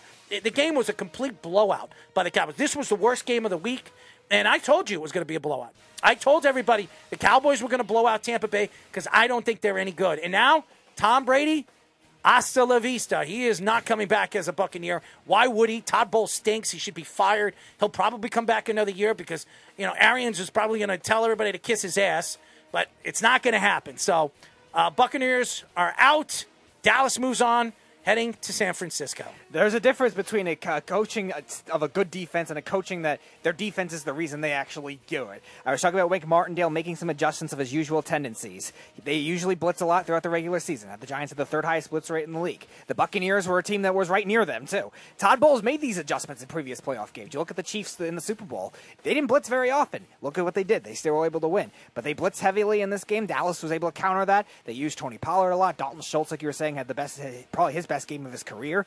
And guys like Noah Brown and the other tight ends, the rookie tight ends, were able to get yards after the catch, and Tampa never adjusted to that. And Dak Prescott kept reading that kind of thing. That, uh, they didn't have much of a consistent running game. Pollard got it going in the third quarter, but beyond that, didn't do much. Zeke did barely anything in this game 13 carries, 27 He didn't yards. have to. No, but He couldn't. They put him in the red zone. He was on the five yard line twice, and he couldn't put it. No. couldn't jam it in. Right. But Dak Prescott always made the adjustments when he needed to. He didn't just force feed CeeDee Lamb. When Tampa was trying to take out CeeDee Lamb, because he didn't do much in the first half, he spread the ball around nicely. Gallup, I thought, had a very good game, probably one of his best since he's come back from his injury. Dalton Schultz, uh, like I said, had a tremendous game. And Dak Prescott did a great job reading that and spreading the ball around, and defensively, like you were saying, getting a lot of pressure. And this was a big one for their secondary too. I know the Bucks' offensive line is not great, and Tom Brady was throwing a lot under duress, but still, Tampa, uh, Dallas' secondary after Anthony Brown got hurt was a big question mark, especially against this receiving core, definitely proved a lot. Like you said, Godwin got his, but that was really it. Evans didn't get going until garbage time, really, and Julio Jones just really had the nice touchdown catch, and then was getting it going in garbage time later too. So that was big to get the confidence up. We'll see how they do it against the Niners, a much better team, but it's a good sign of confidence in those two areas for the Dallas Cowboys. And those are our thoughts of Wild Card Weekend. Uh, Steve Lotto, I, I miss it. Dave. Uh, I was joking. However, I feel like uh, I'm the only one who doesn't want Carr. That's not true. I was at the gym earlier today, and a bunch of people don't want Carr. I, I do want Derek Carr. I think Derek Carr will fit in this offense. I don't understand why everybody is taking shots at Derek Carr that he doesn't fit. I think the Jets need a quarterback that is accurate. I think the Jets need a quarterback that can make every single throw. I think Derek Carr could do that. And I, I think he fits what the. First of all, the Jets do not have to give up a first round draft pick for Derek Carr. He is not, with the contract that he has, if they could trade him in, in the first four, four uh, days after the Super Bowl, uh, they, they'll get probably a fourth or a fifth for him. Yeah. I, I, I, I don't want Jimmy G. I do not want Jimmy G. First of all, the guy can't stay healthy. The guy hasn't played healthy one time in his career. Yeah, only the Super Bowl year was the only year he stayed fully He healthy. cannot stay healthy. The Jets, I could see the Jets bringing him in. He gets hurt in preseason, and then they're done. And Zach Wilson will be starting again. They need Zach to sit the bench, ride the bench for a year or two, and let him learn under a veteran quarterback that knows the game. Okay, I, I think Derek Carr. You sign him four years. You can opt out of the contract after the third if they really want to. Um, I think that makes a lot of sense. If he becomes available, the Jets don't have to trade anything. They just got to sign him. So, and I think it makes a lot of sense why the Jets would. They don't have to trade away their first for Lamar Jackson. You're going to have to give up two first round draft picks. And Aaron Rodgers, I don't think you're going to need to give up a first, but you're probably going to have to give up a second. Yeah. You're probably going to have to give up a second and a fourth, or a second and a fifth. Uh, Steve also says we did the important thing in getting rid of the dead weight, which was Mike LaFleur. Yes, and I, I've been saying that for a year and a half. And I- I, I think Errol brings up a good point though too with Jimmy G is especially with all the injuries that all, the offensive line had last year too, and could have again this year because again you're going to bring in a lot of new guys. Could you? Mekhi Becton will be allegedly back, but can you trust him to actually stay healthy? Is another question. And even with the, the rest of the interior offensive line too, can they play as well as they can for a guy in Jimmy G that has a little mobility, but it's not known for his mobility. Plus, Derek Derek Carr and Aaron Rodgers play hurt. Both of them play hurt, and, and they prove. And even Derek Carr this year, he really wasn't hurt. He sat out because he didn't want to play on that team anymore. And it's crazy because Davante Adams wanted to go there to play with him, and now he's leaving. now what? What is the if if Aaron Rodgers doesn't go the, to the to Vegas Raiders? Does Davante Adams want to stay there? Does he want to go back to Green Bay? I, I, who knows? Or maybe he gets traded. It's a lot of money. I I Davante Adams was an All Pro player. For anybody to think that nobody wants Davante Adams, I don't know if anybody wants to pay him twenty five million a year or whatever he's making thirty million 28 year. is like right under Tyreek Hill's contract. I mean, he's the highest paid wide receiver in football, but there are teams that'll probably be interested. The Giants could very much be interested in him. Uh, I could definitely see the Patriots interested in him too. Oh, yeah, that Uh, they need like they that. need a number one guy, and uh, Davante Adams is one of the best in football. So it- you get your guy, you clean up your problems. I mean, Davante Adams could be the best uh, you know, best guy available this offseason when it comes to wide receivers, I, even though Hopkins is going to be available. Yeah. So um, it's it's going to be interesting. Um, Before we go to break, uh, Steve also says, "I'm praying for a healthy AVT." Yeah, that's the that's the focal point he'll of the be entire fine. line. He'll be fine. Everything everything that I've read, he had the surgery and he's he's already he's already um, fixing. You know, he's he's training and he's getting back into shape. Uh, it was a bicep pec. Right. So I, I, I think he'll be I think he'll be fine. Right, and for a guy that had to play four positions last year, everything except for the center position. I mean, he's a first team uh, All Pro this no, year. no, I know that. What my point is is if, if he played the whole season. if these other guys that have these injury concerns, especially Becton, can't get back to the form that they had at those positions and they have to move guys around, Vera Tucker could be a tackle. He could be every guard position. So they need that kind of guy, especially at, playing at a high level, to be the anchor of that line. Breece Hall's got to get healthy. There's a lot of players that Mekhi Becton. The, the it's the crazy thing about the Jets is they weren't even at full strength. And look at the talent that they have. Right. They had two guys that made first team All Pros. They could have had three. They would have been the only team. I, I think they're the only team that had two guys make All Pro, if first team All Pro, if I'm not mistaken. Has any other team have, have done I'm that? sure I would imagine there would be, but I, I don't think so. uh, maybe of a not playoff team. Go yeah. look at go look at the All Pro players. I think the Jets are the only team that had two players that made All Pro, first team All Pro. I, I'm not positive, but I'm, I'm predicting they were okay because I, I I don't remember a team that had two players that did it. Being first team All Pro, you have to be one quarterback and you know three wide receivers. It's not easy. So. Uh, I'm interested to see that, and they had two defensive guys, and and, and I believe Alijah Vera Tucker would have been an All Pro player too today, this year. Uh, Chiefs did. They had Mahomes and Kelce. Okay. Um, Philadelphia did uh, two offensive linemen. The Raiders did. They had Adams and Josh Jacobs. Niners did Nick Bosa. Uh, yeah, Niners had who? Nick Bosa and who? Nick Bosa. And then um, oh, Fred Warner. Yeah, Fred Warner. I saw them on the list. I still was getting them. Oh, and their safety Hufanga too. Also, So they had three. So they had three. Um, that Mm-hmm. might be. Oh no, Dallas had Zack Martin and Micah Parsons. So yeah, it's the. So the Jets are the only non-playoff team that did have two All-Pro guys. Yeah, and probably would have had three. Probably would have had three with Alijah Vera Tucker, and maybe uh, you know if Breece Hall played, maybe he becomes an All Pro. player. Yeah, it's possible. You know, it, anything could have happened. But listen, I nevertheless, I'm not. Ta- this is not about the Jets. We're not getting into the Jets today. Uh, as far as before we bring in our guest, and we're going to bring. I can't wait to get Riley on. I'm looking forward to have him on. The one thing I could say about the Jets is make the right choice at the offensive coordinator job. If you're going to bring in Aaron Rodgers, hire Nathaniel Hackett. If you're not, don't hire Nathaniel Hackett. No. Okay, it, it doesn't make sense. Okay, so I, I just make the right decision for this team going into the offseason because bringing in a quarterback and bringing an offensive coordinator could change everything for the Jets next year. Their schedule is very interesting next year. Uh, it's still going to be a hard schedule, but a, a schedule that makes a lot of sense. The Jets making the playoffs, and you listen to Sauce, you listen to Alijah Vera that spoke the other day. They all believe that they're a playoff bound team. So they they lost six games in a row at the end of the season. They cannot do that if they're a playoff bound team, especially uh, what we've seen over the last couple of months of football for the New York Jets. When we come back, we'll be talking to Duke, superstar, starting quarterback, our friend, for the third time on the show, Riley Leonard, here on the Sports Loudmouths. You're, you're, you're listening to the Worldwide Sports Radio Network.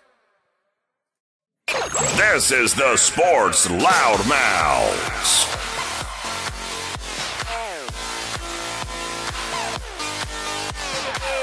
We are back, ladies and gentlemen.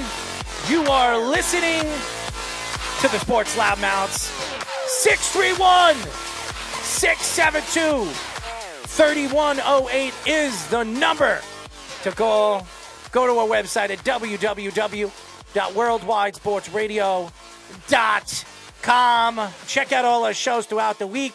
You can actually watch Kenny's show. I interesting show to say the least. Uh, the countdown. Kenny's an interesting guy. His guys on his show was interesting. Uh, shout out to Josh Silverberg on his show, Game On. All the shows, the Buffalo Bills, the Herd Show, all the shows that we have on our network, and our show, the Sports Loudmouths, which airs every seven, every single Wednesday at 7 p.m. and Thursdays at 9 p.m. Now, ladies and gentlemen, I love this kid. I we've had him on twice. I watched him play two games this year for the Duke Blue Devils. I'm rooting him on. I want this kid to be an NFL quarterback so very bad because he's been a you know a follower and a supporter to the show, and uh, happy to introduce him. We're now talking to Duke, starting quarterback, Riley Leonard. Riley, what's up, man? Hey guys, appreciate you having me back. Absolutely, man. And you know what's so funny? Every time you have we have you on, I, I think about the pizza I promised you. I, I, I really do. I'm giving up. I'm giving up hope. No, don't give up on hope because when you get drafted, I promise you, I'm going to be at the draft and I'm going to bring you and your family a couple of pies of New York pizza. But I, I, I think you're going to be a fantastic quarterback. This year, you showed me uh, the type of quarterback that you could be. But before we get into that, Riley, how are you and your family doing? Uh, how how is everybody doing at Duke uh, with the COVID nineteen situation since the last time we spoke to you? Family first and foremost. Everybody's doing well. Uh, I was able to go spend some time with them from December 29th to January 9th. Uh, back home in Alabama, where the weather's nice and you can play some golf. So mm. super fortunate to spend that time with them uh, and catch some fish as well. Uh, everybody up here at Duke's doing doing great with COVID and everything. It's kind of actually starting to pick back up a little bit uh, with the mask and everything. Um, but you know, as far as the team goes, everybody's settled in good. We got some great transfers in. Uh, you know, our our mid year freshmen are doing well, hmm. so there's not much to complain about around here. Now, obviously, the portal is something very interesting to college football. And being that you had the season that you had, especially some of the games, you were on national television, you were on ESPN a couple of times. I watched your games. We actually were doing a show and recording a show while you were playing a game. And I was like, wow, Riley is really developing. He really is. And uh, you showed a lot of scouts, pro scouts, that you could play this game. Uh, watching Daniel Jones play uh, as well as he did this year. Have you thought about maybe entering the portal and, and looking at other teams or other big elite teams throughout college football? No, no, I haven't at all, actually. And, and I know that's maybe a little bit different in the era that we live in, but, you know, to, to turn my back on the, the teammates that I've kind of re- I kind of committed to in the first place, and they took me in with open arms. I mean, you know, coaches come and go, and I would never leave our coaching staff. They're the best, you know, there is. But really, just like our teammates as well. Like, I would never leave those guys. I want to, you know, fight uh, with them to the end, um, and hopefully win an ACC championship in the future. Yeah, so it was a year for especially for the ACC that had a lot more parity than, than expected. Uh, you played, you were, you guys were ranked in the in the top fifteen for a, a, lot of the season. I was making a joke like, on our show, like all the basketball schools are starting to come around, and uh, North, North, North Carolina had a great year as well. Uh, so do not talk about the Duke Blue Devils. I am so fed up with Scheyer. I want to fire him already. Sorry. so do you see that kind of thing? I mean, obviously Georgia still won back-to-back championships, but you see, can you see it kind of being a, a, more parity in college football, especially with the playoffs expanding now, is what you've seen last year and what you've played against? Absolutely. Um, you know, just the way college football is nowadays, it's so chaotic, and, and so many teams have so many, you know, different chances at success. Uh, with this playoff thing expanding, you know, I'm really looking looking forward to getting the opportunity to play play in it. Uh, you know, I know our guys are as well, so there's a lot of interesting parts and a lot of moving parts in the NCAA right now. We are talking to Duke starting, I believe, star quarterback uh, Riley Leonard, a, f- a friend of the show. Love when he get. I actually told Speedy about a week ago we need to get Riley on the show. Daniel Jones is in the playoffs right now. We all know where he went, and and Riley, I believe I believe what we've seen this year, the way Duke played, you were a big asset to the team and the what the team did this year, going into a ball game and and and winning and beating a UCF team uh, the way you did. You were a big part of that. I I believe that if this if if the draft was this year and you were entering the draft, you're a fourth or late third round draft pick. If you have another season the way you did this year, you could actually be a second or maybe even a late first round draft pick next year if if you decide to go into the NFL draft. What were your thoughts to your season this year and and that thought of possibly being a, a good NFL quarterback moving forward? Yeah, it's funny that we're even having this conversation because before the season, mm-hmm. you know, I wasn't even sure if I was going to win the starting job. And, you know, the, the narrative now is that I'm a good quarterback, everybody wants me, this and that. You know, I really just tend to mute it out because those same guys that you know are hating me are now now on my side. So, um, you know, it's it's really just still shocking to me uh, that you know the NFL is even in, in the uh, conversation now. Really, but you know, I don't take it for granted. Uh, you know, I, would love to play at Duke for two more years and keep developing. Hmm. Um, but you know, like I'm just as shocked to hear those words. You know, every time I hear them.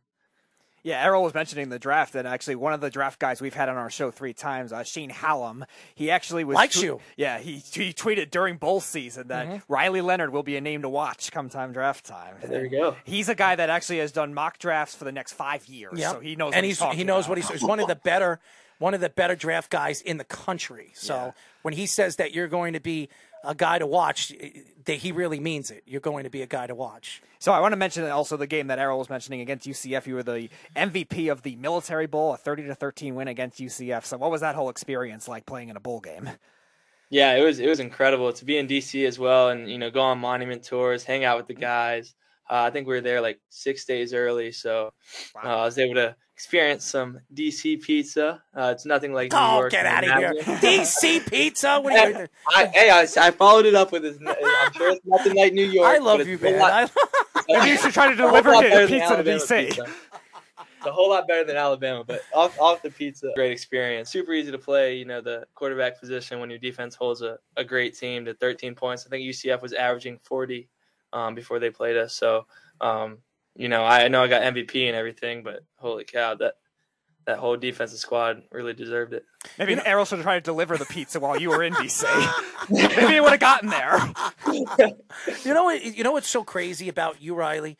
You look at your numbers. Everybody says, "Wow, they're they're pretty good numbers," but you're you're growing into a quarterback every single year. I remember when we interviewed you when you were a recruit, and then you're you're you're a year in, almost two years in as as a college player, and you're just developing everything that you're doing. Everything you're you were ranked 40th in the country with yards, tied in four, 47th when it comes to touchdowns, interceptions, only six this year, 73.7 quarterback rating, which was 26. You look at those numbers; they don't stand out, but what you did on the field and how you did it on the field as a leader, and even listening to the way you are, it's not about me. Uh, we've we've interviewed quarterbacks, and you're one of my favorites because we've interviewed ex NFL quarterbacks, we've interviewed NFL quarterbacks, and we've interviewed top recruits. The way you speak, it's not even about me, it's about team. And that's something that really sticks out to me about you. What is it like being a leader of a young team like the Duke Blue Devils? Yeah, it's, it's, it's very interesting. You know, we kind of kind of talked about it earlier, but I really wasn't given that leadership role until I got the starting job. You know, it's kind of hard to win the team over when you're competing in a quarterback battle. Um, but once I got that, you know, starting job, I just really just I know I say it all the time, but I really just lean on my teammates to, um, you know, push me to be the you know the best leader I can be. I got seniors coming up to be, uh, you know, giving me advice. Um, you know, that just it, goes a long way, uh, and you know, my growth is just all credit to them. Um, you know, and the coaching staff as well. They've put me in they put me in so many different situations to prepare me, uh, you know, for the games. So you know, I, I think I got a lot of room to grow as a leader, but I, I really am an, op- an open book every day and willing to learn. Show me the money. That's what I'm going to say to you, Mr. Riley Leonard, because NIL uh, is you, you're going to have a lot of opportunities to make money. I think the personality and who you are as a person. Pizza. You, you want to talk about New York? You'll be a sponsor of, of of a pizzeria, you know, from New York if you want to. I mean, just who you are, personality wise, and and like I, I'm not trying to kiss your ass because I'm not. You're one of my favorite guys. We've interviewed a lot of college recruits and and a lot of them top recruits, but who you are and what you stand for, and really, we've watched you grow as a quarterback. It wasn't like, hey, you know, this guy we spoke to him one year. We've watched you every single year grow into the player that you are, and I just think there's so much upside to what you're going to be in the future, not just for Duke. Do I see the NFL in your future? If you play like you did in that ball game, uh, not only do I see the NFL in your future, I see you as a top first or second round draft pick, which means you could have obviously have a chance to be a starter in the NFL in the future. So it's it's amazing. You should you should your parents I'm sure are proud of you. We are. I speak about you all the time. When we be sit, sitting, I was like, "Holy crap, this guy's fast. You're a lot faster than you look, too, man." I couldn't believe it. I'm like, I, I mean, six foot four. You're very limber, and, and and the things that you do on the field, a lot of quarterbacks can't do it. You remind me of Daniel Jones, which is crazy to say that, but uh, and, and what he's doing right now, I, I I'm the only one, okay, the only one on this network that thought that Daniel Jones was going to be a quarterback, a future franchise quarterback. Everybody said I was nuts, thought I was out of my mind. And look what he has turned out to be. Maybe it's Daboll, maybe it's just his talent. It's starting to, you know, fall together. But you remind me. So, what what are your thoughts about being compared to guys like Daniel Jones? Yeah, I think uh, a lot of the quarterback position comes down to maturity and uh, competitive nature. Uh, when you when you put those two things together, it's it's you know it's it's hard to lose with a guy like that. And you know I I hear stories every day about the competitor Daniel was when he was at Duke, and I just try to replicate that. Um, a lot of quarterbacks are like, I'm my own guy. I don't like to, you, I don't care. Like, hey, you want to compare me with Daniel Jones? I'll take it. You know. Uh, so I, think I think yeah, I think it just comes down to you know maturity and you know competitive nature. That'll that'll get that'll get you some wins, um, no, no matter what league you're in. So speaking of quarterback comparisons, you actually have uh, played two games against the uh, against other ACC quarterbacks that had also great years as well. North Carolina, you had 245 yards and a touchdown, and also 130 rushing yards and a touchdown, playing against Drake Maye, who a lot of people like a lot in the ACC, and then Wake Forest as well against Sam Hartman, who's a very good quarterback too. You outdueled him with 391 yards and four touchdowns. So, what was your thoughts on on those two games, that experience like, and if you got to meet those guys in person, uh, what was it like uh, meeting them and competing against them? Yeah, um, obviously I met the guys like before and after the game, uh, but I haven't met them uh, outside of, of football yet. I imagine me and Drake Maye will end up training together somewhere down the road. Uh, I know everybody wants to put that uh, rivalry together, but when we're on the field, we're competing. When we're off, we're off. Uh, Sam Hartman's guy I look up to. Obviously, the the adversity that he went through. Uh, you know, I told him after the game, I really look up to him.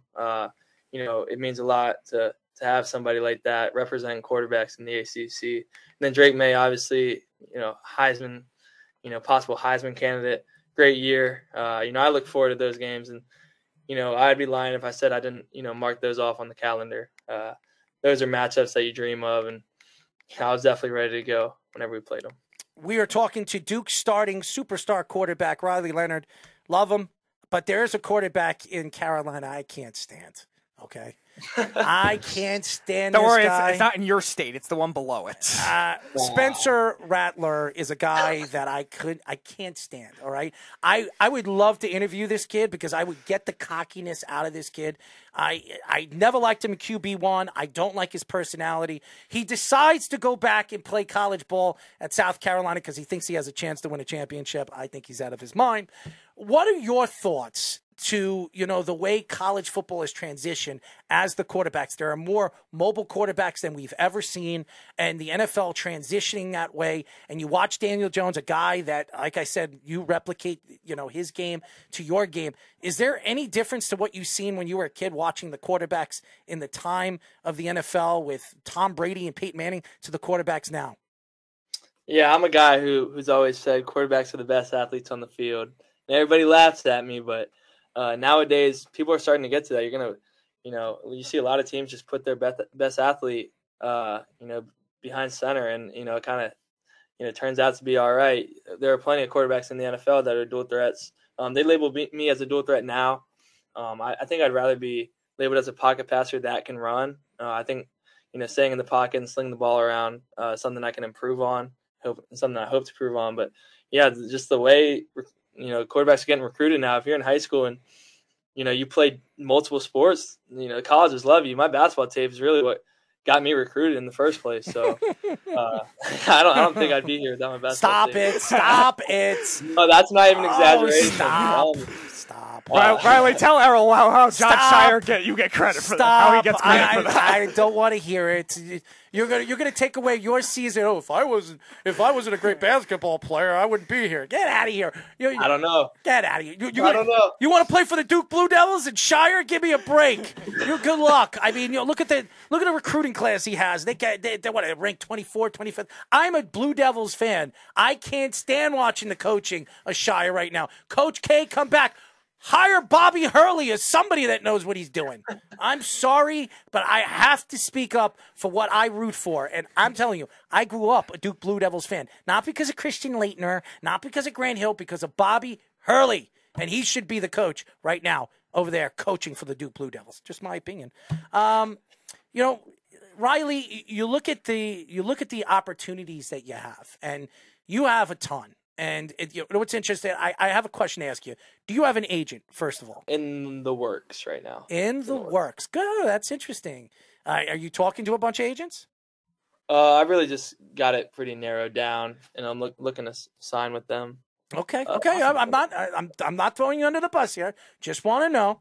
Uh, as everybody knows, we are talking to Duke starting quarterback Riley Leonard, a friend of the show. Uh, we've been interviewing him for years, and happy to have him on the show. Uh, I know his busy schedule and getting ready for next season already. I'm sure he's doing that training and everything. Riley, you, you look at the game, and, and now with the NIL and the opportunities that you have to make money before you even step on an NFL football field.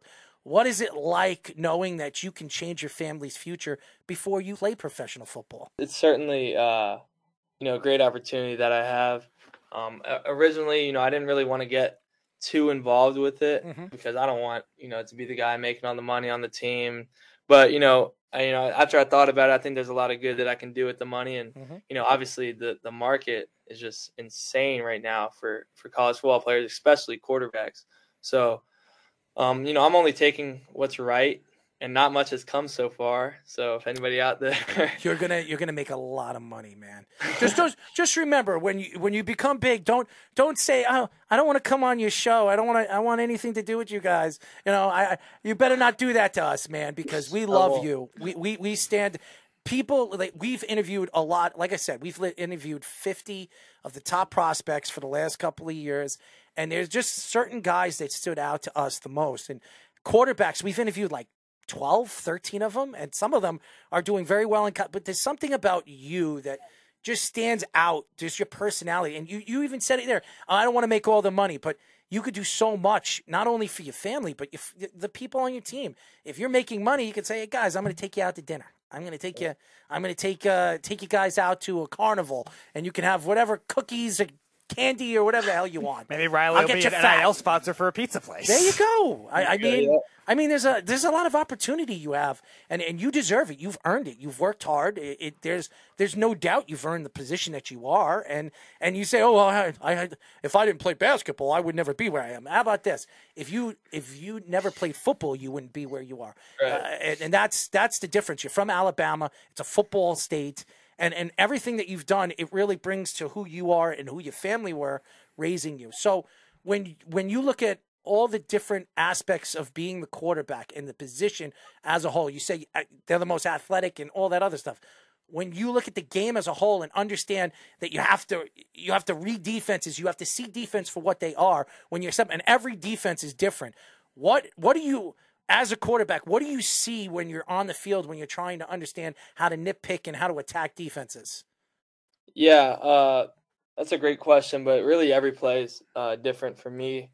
Um, you know, the amount of film study we do in college football is absolutely insane. You can Mm. pretty much um, determine the coverage before the ball is even snapped. Although college, you know, defenses are evolving every day, so you know they'll throw something different at you every single week that you don't see on film.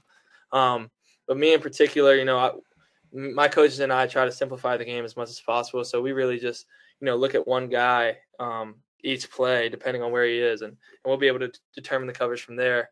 Um, the, at the end of the day, like I don't want to be a real, be a robot. I'm just gonna go out there and play the same game I've been playing since I was seven years old.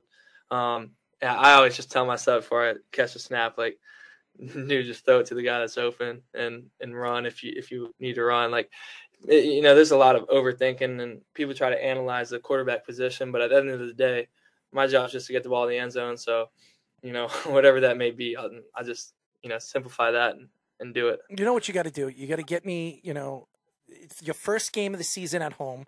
You get me like, you know, field passes, and I'll stand out there at the end zone. And when you score a touchdown, I'll open a box of pizza and I'm going to say, Here you go, bro. Here's your pizza. You can grab a pizza, eat a pizza, and walk off the field.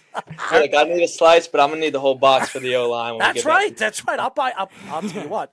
I'll bring three boxes. I'm I'm definitely going to come and watch you play this coming year. I want to come and watch you live. I I I- think you're you're not only like I said a person that you you- you're drawn to to like. You're a team player, and that's something that you have to you have to respect as a as a quarterback because. A lot of egotistical quarterbacks that I've seen so far. Kyler Murray, who I love, he became an egotistical guy when he got that contract from Arizona. And I, I don't like egos. I don't like Spencer Rattler because he's an ego trip. I like guys that are humble, understand the game, and want to go out there to win the game, not only for himself, but for his teammates. And that's something that you are, and that's why I respect you the way I do. Riley, you probably watched more film today than Kyler Murray did the entire offseason. Oh, please. please. Don't, him. don't worry. Don't worry. If Errol comes, if Errol comes to one of your games, I, I get you the pizza. Don't be surprised if you see also see a fire Jon Scheyer sign. You'll know who it's from. Oh I'm gonna wear a jersey. Please I'm gonna wear. that. I'm gonna wear a Duke Blue Devils jersey, number one or zero zero, and it's gonna say Fire Scheyer in the back. They'll they'll figure it out. I'm a Duke fan, man. I, I mean, I'm just, I'm sickening to watch. I'm actually gonna get a Fire Scheyer Duke jersey. I'm gonna buy one. Where's the of course you are. I'm going to buy one. I'm Basketball fans definitely- are just so greedy. They, they slip up a couple games. They're like Alabama fans when I go back home. dude. I this has nothing to do with him and what the Duke Blue Devils are doing. When they hired him, I I spit out my water on live radio when I heard that he was going to be the new Duke Blue Devils coach last year. When K, K, Coach K was saying I'm retiring, I was not happy about it. I mean, of all the idiot people that Coach K could hire, he hires that one. Okay, I, I I'm just speaking the truth. I it just and I it's not like I hate Scheyer as a person. I don't know him, but I watched him play college ball. He never played professional ball, and he never won. Okay, bring in a guy that won, that understands the game a little bit better than a guy that's never coached. That's all I'm saying. I understand what Coach K is doing, but it's not going to win him championships anytime quicker than hiring Scheyer than Bobby Hurley. Okay, so that's my thought. So my, my my my question is, how about off the field? Was there any uh, funny stories? One of your travel tr- road games that had, was a very interesting experience of this season. And Come on, so, tell us a woman would be. story. How many women were flocking to you? How's that? Well, I have a girlfriend. Oh, there we everything- go. Finally. Yeah. How long you been I've with your had. I, I've had a girlfriend for like five years. Oh, She I forgot about that. That that's right. You have. Right. So- Errol's mixing up his Errol's am? mixing up his uh, college I football am, players I'm now. sorry. I'm sorry. Shout out to your girlfriend. What's your girlfriend's name again? Molly. Molly. Okay, and she was blonde hair, right? Am I right? No, not quite. Brunette. Brunette. Okay, that's right. You said you like brunette. I'm trying to remember. I'm trying.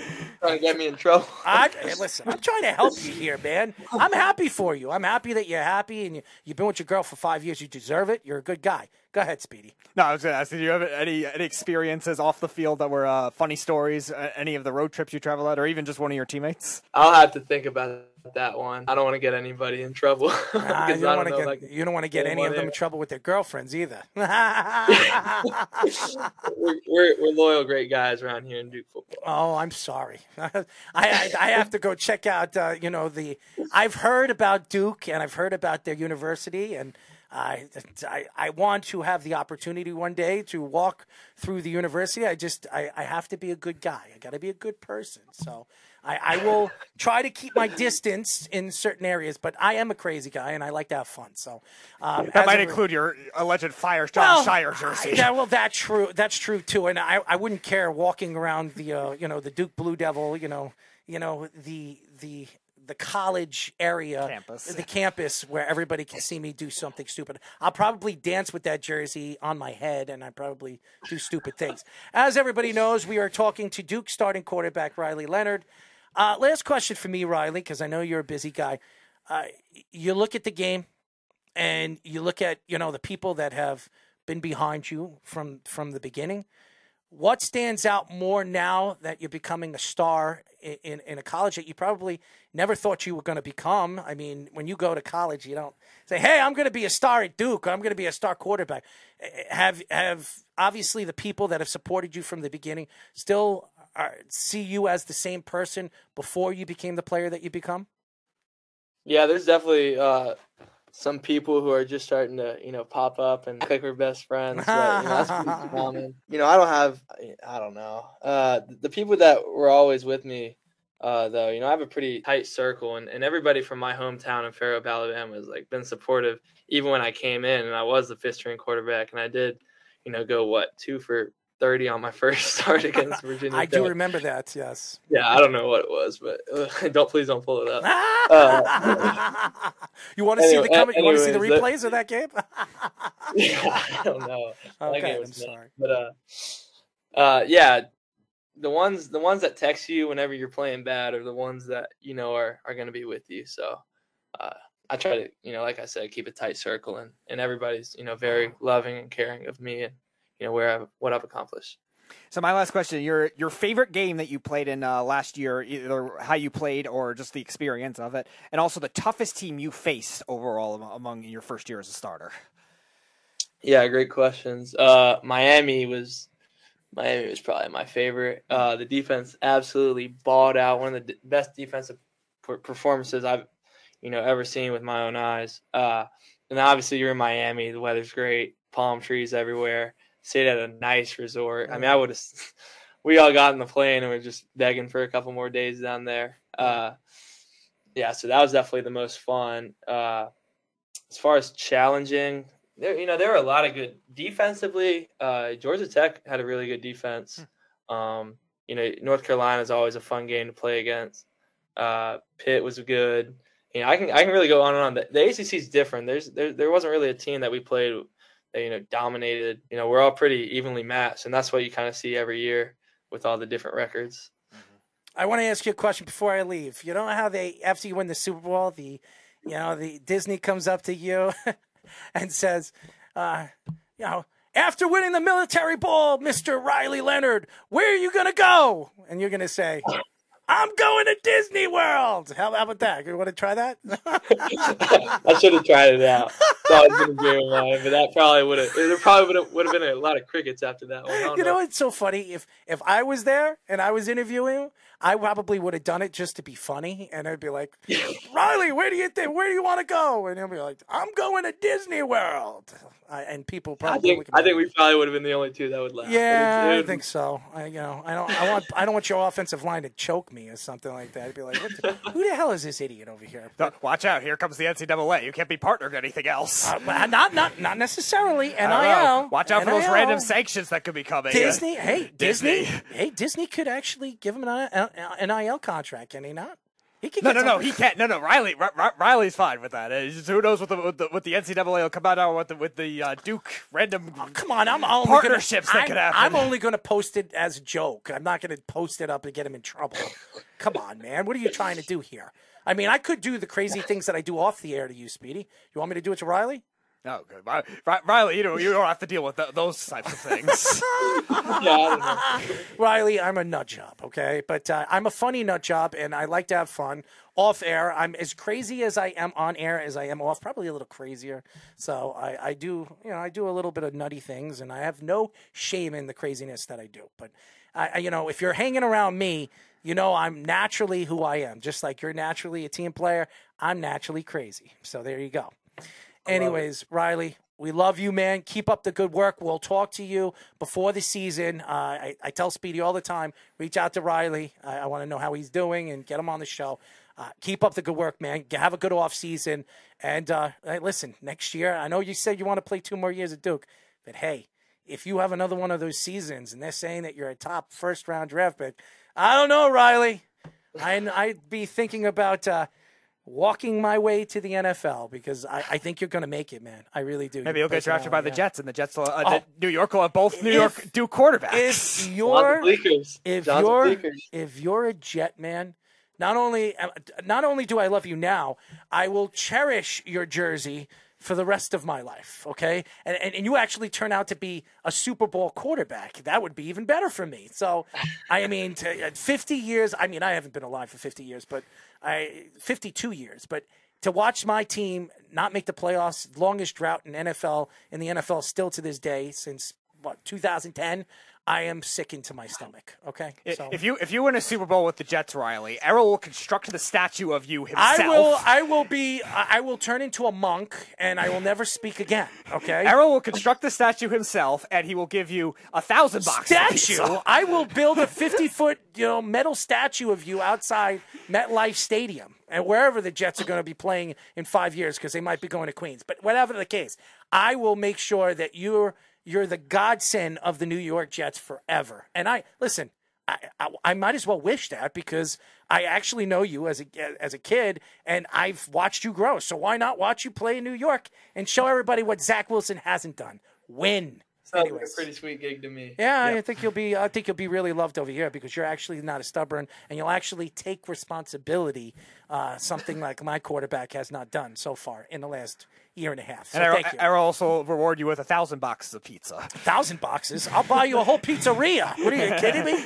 I'll give you a New York pizzeria, all on me. Anyways, uh, we love you, man. Keep up the good work, and uh, we'll talk to you soon, bud. Awesome. Appreciate you guys. God bless. There you go, Riley Leonard. I love the kid. Fantastic personality, and uh, he is going to be a success story. I really do believe it. I, uh, everything about the kid, uh, personality, uh, you know, his fortune of how he has grown as a fifth string quarterback to a first string quarterback, winning the job, doing what he did, being an MVP in a ball game. I mean, everything about that kid is just it, it's superb. You know, I'm not trying to kiss any ass. It's the truth.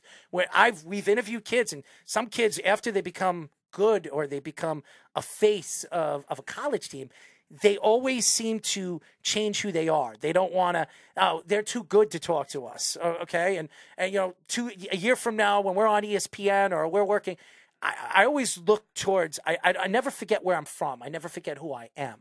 And that, Riley's one of those people. He's one of those people. He doesn't care, you know what. He, and he is. He, he's going to any agency will bring him in. I'm telling you that right now. I'm sure there's a flock of agents lining up for him. But just who he is as a personality is something that you you want to play for you. And I don't know Daniel Jones personally. I I, I spoke to him for like five seconds.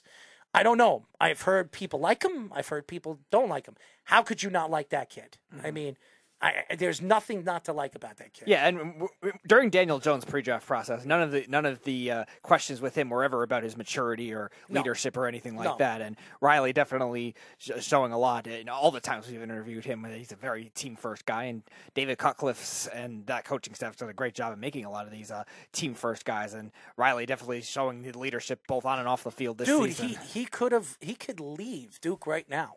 He can go into the portal and play for anybody he wants. I'm sure there there's 16, 20 different teams that would take Riley Leonard as their starting quarterback. I mean, he had the Duke Blue Devils at one point ranked 15th in the country this year. Okay, Eh, they're nine four. What do you think they're going to be next year? Better with an open portal and stuff like that. They could really be a top ten team, or maybe a championship competitive team. Who's to say Duke can't do that? You know, so i- it's it's when you have somebody that believes in the team process, not the himself process, like the Spencer Rattlers of the world, you you have something, and and and that's where you look at the big picture. And, and where these kids are going to go. Spencer Rattler won't be a first round draft pick. I don't care if he stays in college for another three years. He'll never be a first round draft pick because his personality sucks. Okay, and that's what you do when you're when you're going to the combine. What's they interview you, right? They sit down, they talk to you. You talk to all 30, 32 yeah, teams. there's all those like Wonderlic questions and all that. Yeah, Yeah, and, and, and the first thing they want to see how big of a team player you are, and, and, and the type of person that you are, personality wise. And and honestly, uh, everything we know about this kid, you could see that he's team first, team first, team second. Then you know, obviously, and listen, he should make all the money he can make. He deserves it. He earned it. I mean, to jump from fifth string to first string, anything that he gets from the NIL, and he could be, dude, he could be a millionaire before he even steps on a football field. Okay. And I know we have Preston Carey, who who's a friend of the show. He's a 15 year old Buick. He's he's already been he's been recruited by 20 different teams. He's been offered by Alabama, LSU. You know Ben, and his son. His son's going to be a beast. He is going to be a beast. and Braden Jacobs too. Brandon Jacobs' son, who who's a top five star recruit, uh, Braylon. Braden- Uh, Bra- Braden Braden, I'm sorry, yeah. Braden Jacobs, who we have a bet on, by the way. Yes. Next year, he's going to be taking me to a Jet and John game. I promise you that. But I I just, I, you just see these kids for what they are, and you see them grow. Like I love Devin. You know, you know, I'm Devin Kirkwood. Devin Kirkwood, Devin yep. Kirk, I love him. But ever since he became a star in college football, whatever he's a he's a top corner, a top corner recruit. He forgot He forgot, you know, where you know where he came from. I think he was second team All Pac-12 this year as a corner. Yeah, and he forget where he came from. I mean, have you reached out to Devin? Has I he answered have. you? I have. Yep. Yeah, he, he's, he's responded in messages, but never wants to give me a distinct date. So we'll see. I, I mean, hopefully. hopefully we get Devin on the show, and I have a lot of respect for Devin. I love him. I love him his personality, but you forget where you're from, and and a lot of these guys become that. I'm not saying Devin became that. I just I'm saying that you know you wonder if because of what he is and and what he's turned out to be, is you forget where you know where he started, and that's Riley didn't. And, and and I think Riley will stick with us, and I, I, I think Riley will be an NFL quarter, hundred percent an NFL quarterback. Where is he going to get drafted? That's the question. Right now, if he were to go into the draft this year, he's a fourth round draft pick.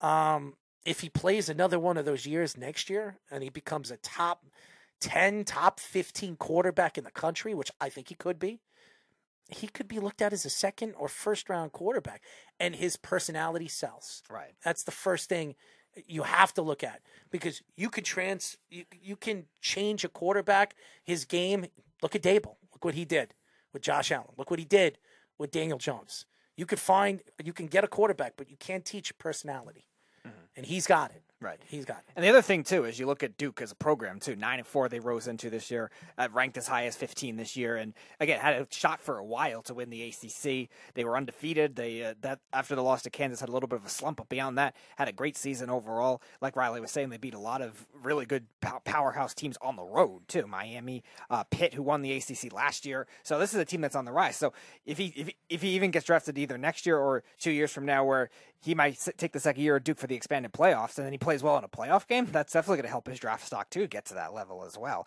But yeah, you're you're right. The, we were saying what we've been saying this whole time with the whole Jets quarterback controversy with Zach Wilson.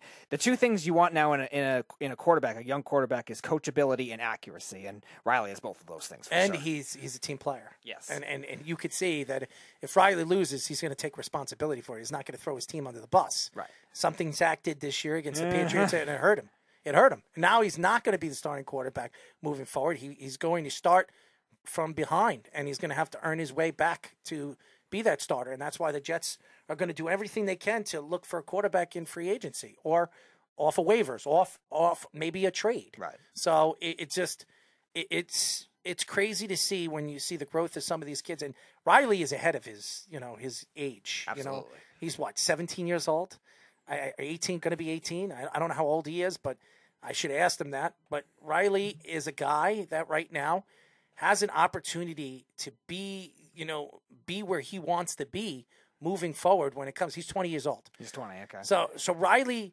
he he says he wants to play two more years. He'll be 22. Honestly, Riley has another one of those years this year, and he he he becomes like a, a guy that leads his team to 10 and one or or, or or nine and two. Yeah, if he's ACC champions, that'll that'll definitely get him at least a New Year's Six bowl game if that's the case. May again, depending on how the playoff layout, And then win the, this the, that ball game, right, which will, which will help his stock too, and especially if he does to the second year with the expanded playoff, you're looking at a, a team that if they are even a two loss team in the ACC could still make the playoffs. Uh, I think the kid's going to be a. I wouldn't be surprised if, he- if he's a first round draft pick because he's going to earn it. But I, I mean, we've watched this kid from the beginning, mm-hmm. so e- everything that he's doing right now, am I surprised he's become that? No, I'm not. Mm-hmm. I am not, and and and that's what makes him special, and and, and that's where teams are going to see him to be special. He might be the next Duke quarterback that becomes a first round draft pick, and it's not going to be surprising. I wouldn't be surprised. I wouldn't be surprised. I, I, I don't know if he'll be a, you know, a top ten pick. Who knows? It's too, yeah, it's too early. To tell It's too right early now. to tell, but the kid's got an arm. The kid can use his legs. He runs. He he's got to stay healthy, and he has been. Mm-hmm. If he stays healthy and he, sh- he shows that he's durable, pff, this guy's gonna make a lot of money. He had 13 rushing touchdowns too this year. so He's gonna make the a lot. epitome of a dual threat. He is going to make a lot of money. So uh, he's going to make a lot of money before he even steps on a football field. Yep. A uh, uh, an NFL football field. I, I, like I said, and he deserves it because you earn what you where you go, and that that's something that I respect from all the college players that we've interviewed. And Uh, you know, and we should we should get some of those guys back on our show just yeah, to see how the, they uh, are. the Oregon safety Marco, uh, he's he's interested in coming back on as well. We just have to find a time. I remember him. him. Yeah, how did he do? Um, he he was uh, a Giant fan. Yeah, he was the one that was a Giant fan. Yeah, he was a. Uh, I think he was the second or third safety. He rotated a lot. He was playing a lot of the uh, nickel corner as well this year, but uh, didn't get all the full time snaps quite. He yet. will. but but that Oregon defense was very good last year too. He And- will. He'll yeah, get his chance. I, I think this year will be the year that you could see him uh, play a lot more. And uh, yeah, and that Oregon defense with uh, now Dan Lanning, who came from Georgia, very well coached defense, and for a while they were the best team in the Pac-12. How's our year. tight end friend doing from Oh Oregon? y- yeah, he had one He had the- a great season. He had a fantastic season, and he was good. At, he was good in the the bowl game. They played We gotta get well. him on. So yeah, I reached out to him. He he hasn't responded yet, but yeah, Terrence Terrence Ferguson was a fantastic had a fantastic year. Might have been actually. I'll look that up. He might have been the the all first team all Pac-12 tight end last Really? year. I think he was. I'll, I'll look it up to know for sure. But yeah, we got to get Terrence on he the had a show. tremendous Do you have his number? Uh, I believe so. You should reach out to him and text him. So, uh, but Terrence, uh, another guy, I, I see he has a girlfriend now. He's very happy and a big guy. Uh, he's got some new tattoos on his leg. I mean, I he, he looks he looks good, man. He's going to be an NFL co- uh, tight end, hundred percent an NFL tight end. Yeah. the size and the ability and the speed that that kid has, I I would be I would say first second round draft pick tight end. Uh, he's that type of player, and, and a lot of these guys that we've turned out. Who's the the corner that we interviewed that was supposed to be a high five star recruit? I, I forget his. Jaylin Davies Was it Davis? Was it Jaylin Davies? He's actually now at UCLA too with Devin. That's the funny. Part. Is he really? I think yeah. He he yeah he transferred from Oregon where when we interviewed him he was with Oregon. Then he was with now, now he's with Davies doing? UCLA. I haven't seen him play as much. I think he's the slot corner on that team or the fourth guy. I know I'm not- him and Devin are friends. I know, I know, and yeah, both of them mentioned that eh, respectively in the interviews that we had him on. But yeah, I, I didn't see him play as much this year. I think he was only just the slot guy. But yeah, I have reached out to him too. But again, I haven't, I haven't gotten the response. Now, uh, Terrence was a uh, second team. He was a second team guy. How many touchdowns did he have this year? I think he was eight, Eight touchdowns. and he, and he, I think he had one in the bowl game too that that Oregon played in, which was a bit, pretty big bowl game. I watched that game by the way. He looked really good, and he he's big. He's a big kid, man. He, he's a big, big kid, and he's a ginger. So Terrence, man, I remember we've interviewed him twice. Right. And uh, the, the- both times in his in his bedroom and his dogs. Yep. Remember his dogs in the background? That's right. But now he's in college and he's doing his thing, and I'm happy for him. I, I'm happy for watching these kids. These these are the, the, the future stars, and, and, and we could say, you know, years from now that we in it, we we've been friends with them, and we we've watched these kids grow all the way into NFL players and what mm-hmm. they turn out to be. I mean, it, it's fantastic, and and you. You watch these kids, and you know a lot of people. A lot of these, when they become a, when they get agents, they want to protect their they want to protect the, these kids. But some of these kids understand where they're from. Riley's one of them. Right. That he, he doesn't care about that. He, he cares about who supported him from the beginning. And I, one thing about Riley that I will never take away is is is who he is as a person. He was raised very well. His parents raised him good. Uh, Alabama and uh, he, he nothing was given to him. He earned it. Right. Uh, Terrence did not have a touchdown in that game, but he did, he was the leading receiver for Oregon. Five catches, 84 yards.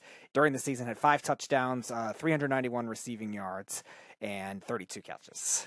He's getting there, man. He, he's going to be a he's going to be a high prospect. 6'5", 255 pounds, and still with a lot of He's in good shape. still, I watch yeah. his I watch his workouts. Yeah. I watch his workouts. How about our friend from Wisconsin? How's he doing? Oh, he, he he's interested in coming on. He might be coming on in the next couple of weeks. Love that Yeah, kid. he, he said he was traveling last week, so he couldn't do it. Is he happy week. that he has a new uh, new coach over there? Yeah, we'll we'll find out. I haven't asked him that directly, but yeah, Luke Fickell going to Wisconsin definitely. It's going to help him. Yeah, definitely going to help him out. And he's he's he's been fighting injury. Right. I feel did- bad for him. Yeah, he he, he couldn't play last year because. But I think this might injury, be the breakout year that he's going to get a chance to play. He's going to get to start, so he's got to earn his spot. But uh, he was a he was a good prospect. Mm-hmm. So uh, I'm I'm looking. I want I like all these kids. We we've interviewed a couple of good quarterbacks too. So um, I wonder how they're doing. Riley has been the one that's really jumped. You know, out of all the quarterbacks that we've interviewed, he's the one that's jumped. Right. You know. Yeah, I'm curious with the two we've had at, at Kansas State as well if they're going to finally get their chance to start because uh, Adrian Martinez was like a fifth year senior that was there. He was like kind of like people were making the jokes down with Stetson Bennett, like how long, much longer he's going to stay in college football. He was another one of those guys. Um, Adrian Lara, who we had on when he was with Washington State, and then Jake Rubley as well. Uh, How's both- Rubley doing? Uh, he didn't, again. He didn't play much because he was the third string guy, but hopefully he gets a chance now to do so. Now that Adrian Martinez, like this super senior, is like 25 years old, is going to be gone finally. Yeah, well, he's not going to be a high draft pick, that's for sure. No, I know, but I, it was funny. Like their game against TCU when they played against their in the regular season, that was a pretty close game. Um, the Martinez got hurt. They put in their other backup, a senior guy, and he threw an interception. And then Jake came in. I think Jake came in after he got hurt, and then he did well. I think he led a drive that led him to a field goal or something like that. And then the other guy came back and he threw an interception. I'm like, yeah, Jake wouldn't have done that. No, I'm I'm looking to see some of these kids start to develop. Uh, like I said, we watched Riley develop. We've watched some of these guys. Uh, Devin's really developed. I think Devin's gonna.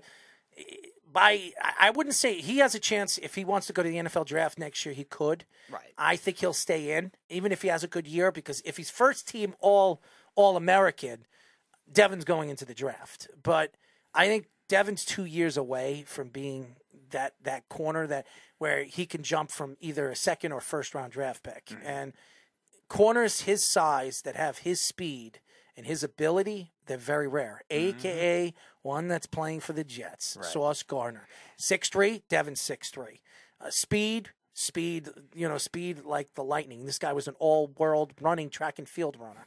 Uh, long, Devin's long. So, and he can do a lot of things that Sauce. Now, Sauce hasn't given up a t- he didn't give a, t- a touchdown in college. Now, Devin did, but Devin's still a kid that is learning the game because remember, he didn't start playing football till later in his career. Right.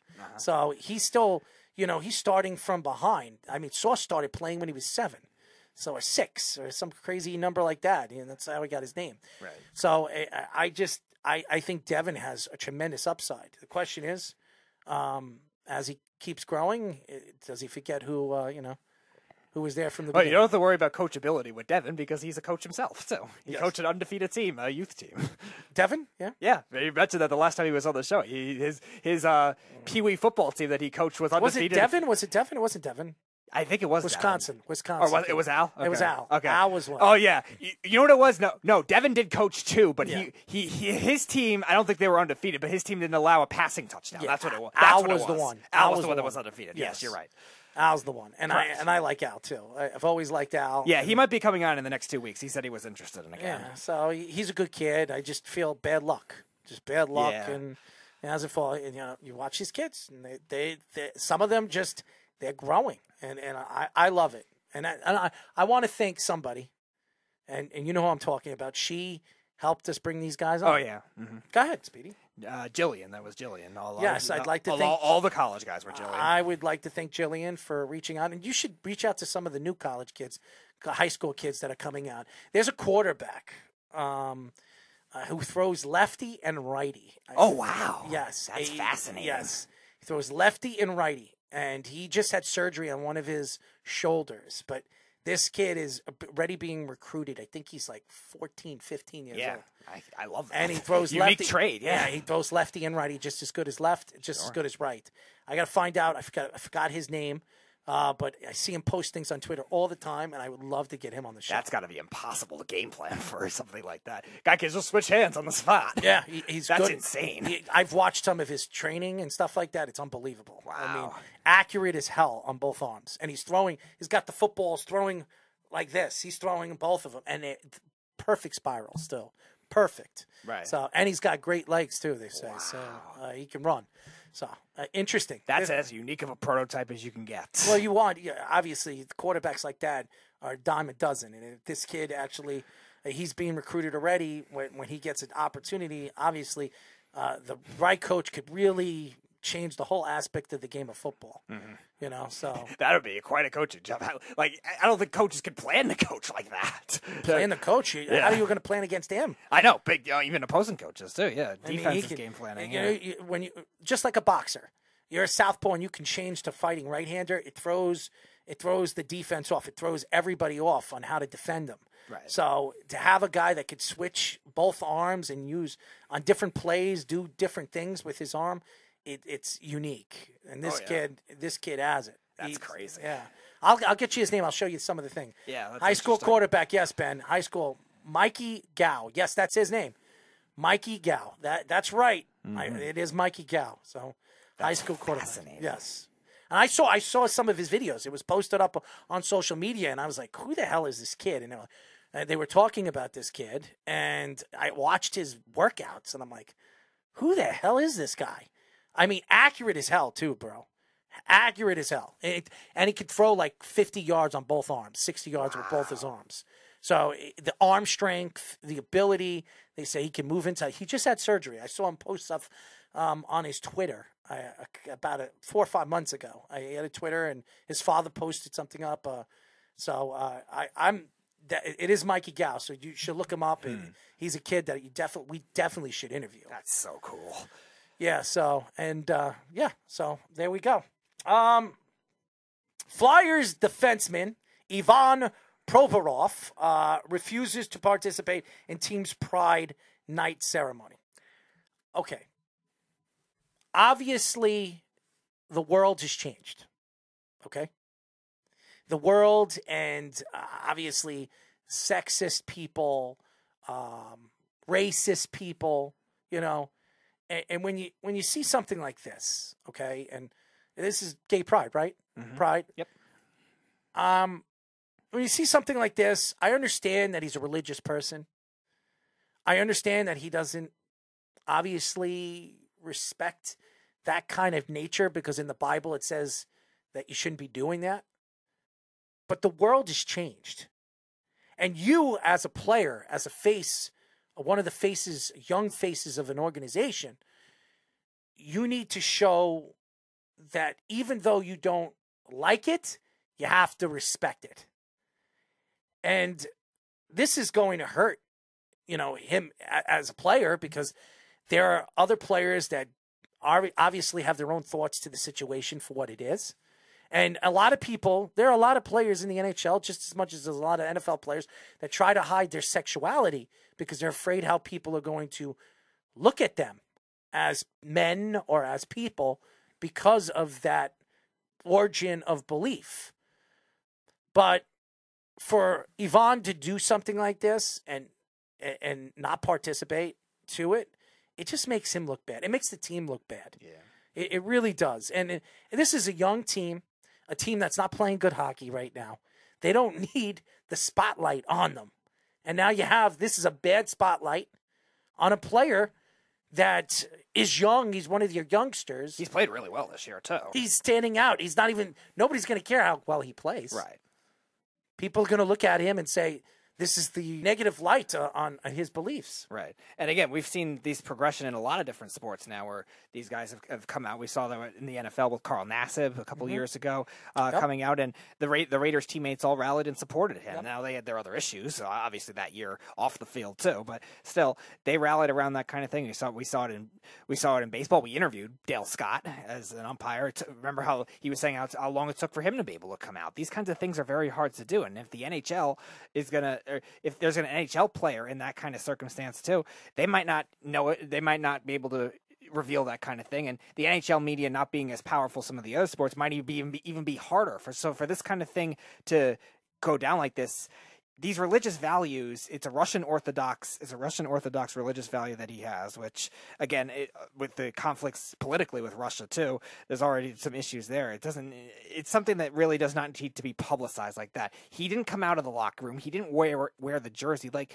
okay, i i mean, you have to be able to embrace it. This is a this is a NHL that's trying to be progressive as a league. We've seen Gary Bettman have issues with that in the past, just trying to grow the game, grow the league, and they've had issues with domestic violence. They've had issues with all the other all the racism in the past too, internationally. And this is a bad look for him. It's a really bad look, like you're saying, for the organization to be able to try to have this Pride Night, a great Pride Night, and then just have a player just not participating in it at all is a really bad look. And again, I he's he's a guy that How is his team going to look at him? yeah too? he's a guy, Everybody else is participating, but he's not. he's a guy that's a veteran guy too. That's that the Flyers. He's been a constant in this organization since he's come up. I think it was in 2017, and Still very young too. yeah, he's still he's still young, but he's he's one of the more longer tenured Flyers because the Flyers have brought in a lot of free agents guys. So he's like one of the leaders on that defense, a defense that has gone through a lot of turmoil, and that's a really bad look for a guy that's supposed to be in that leadership type role,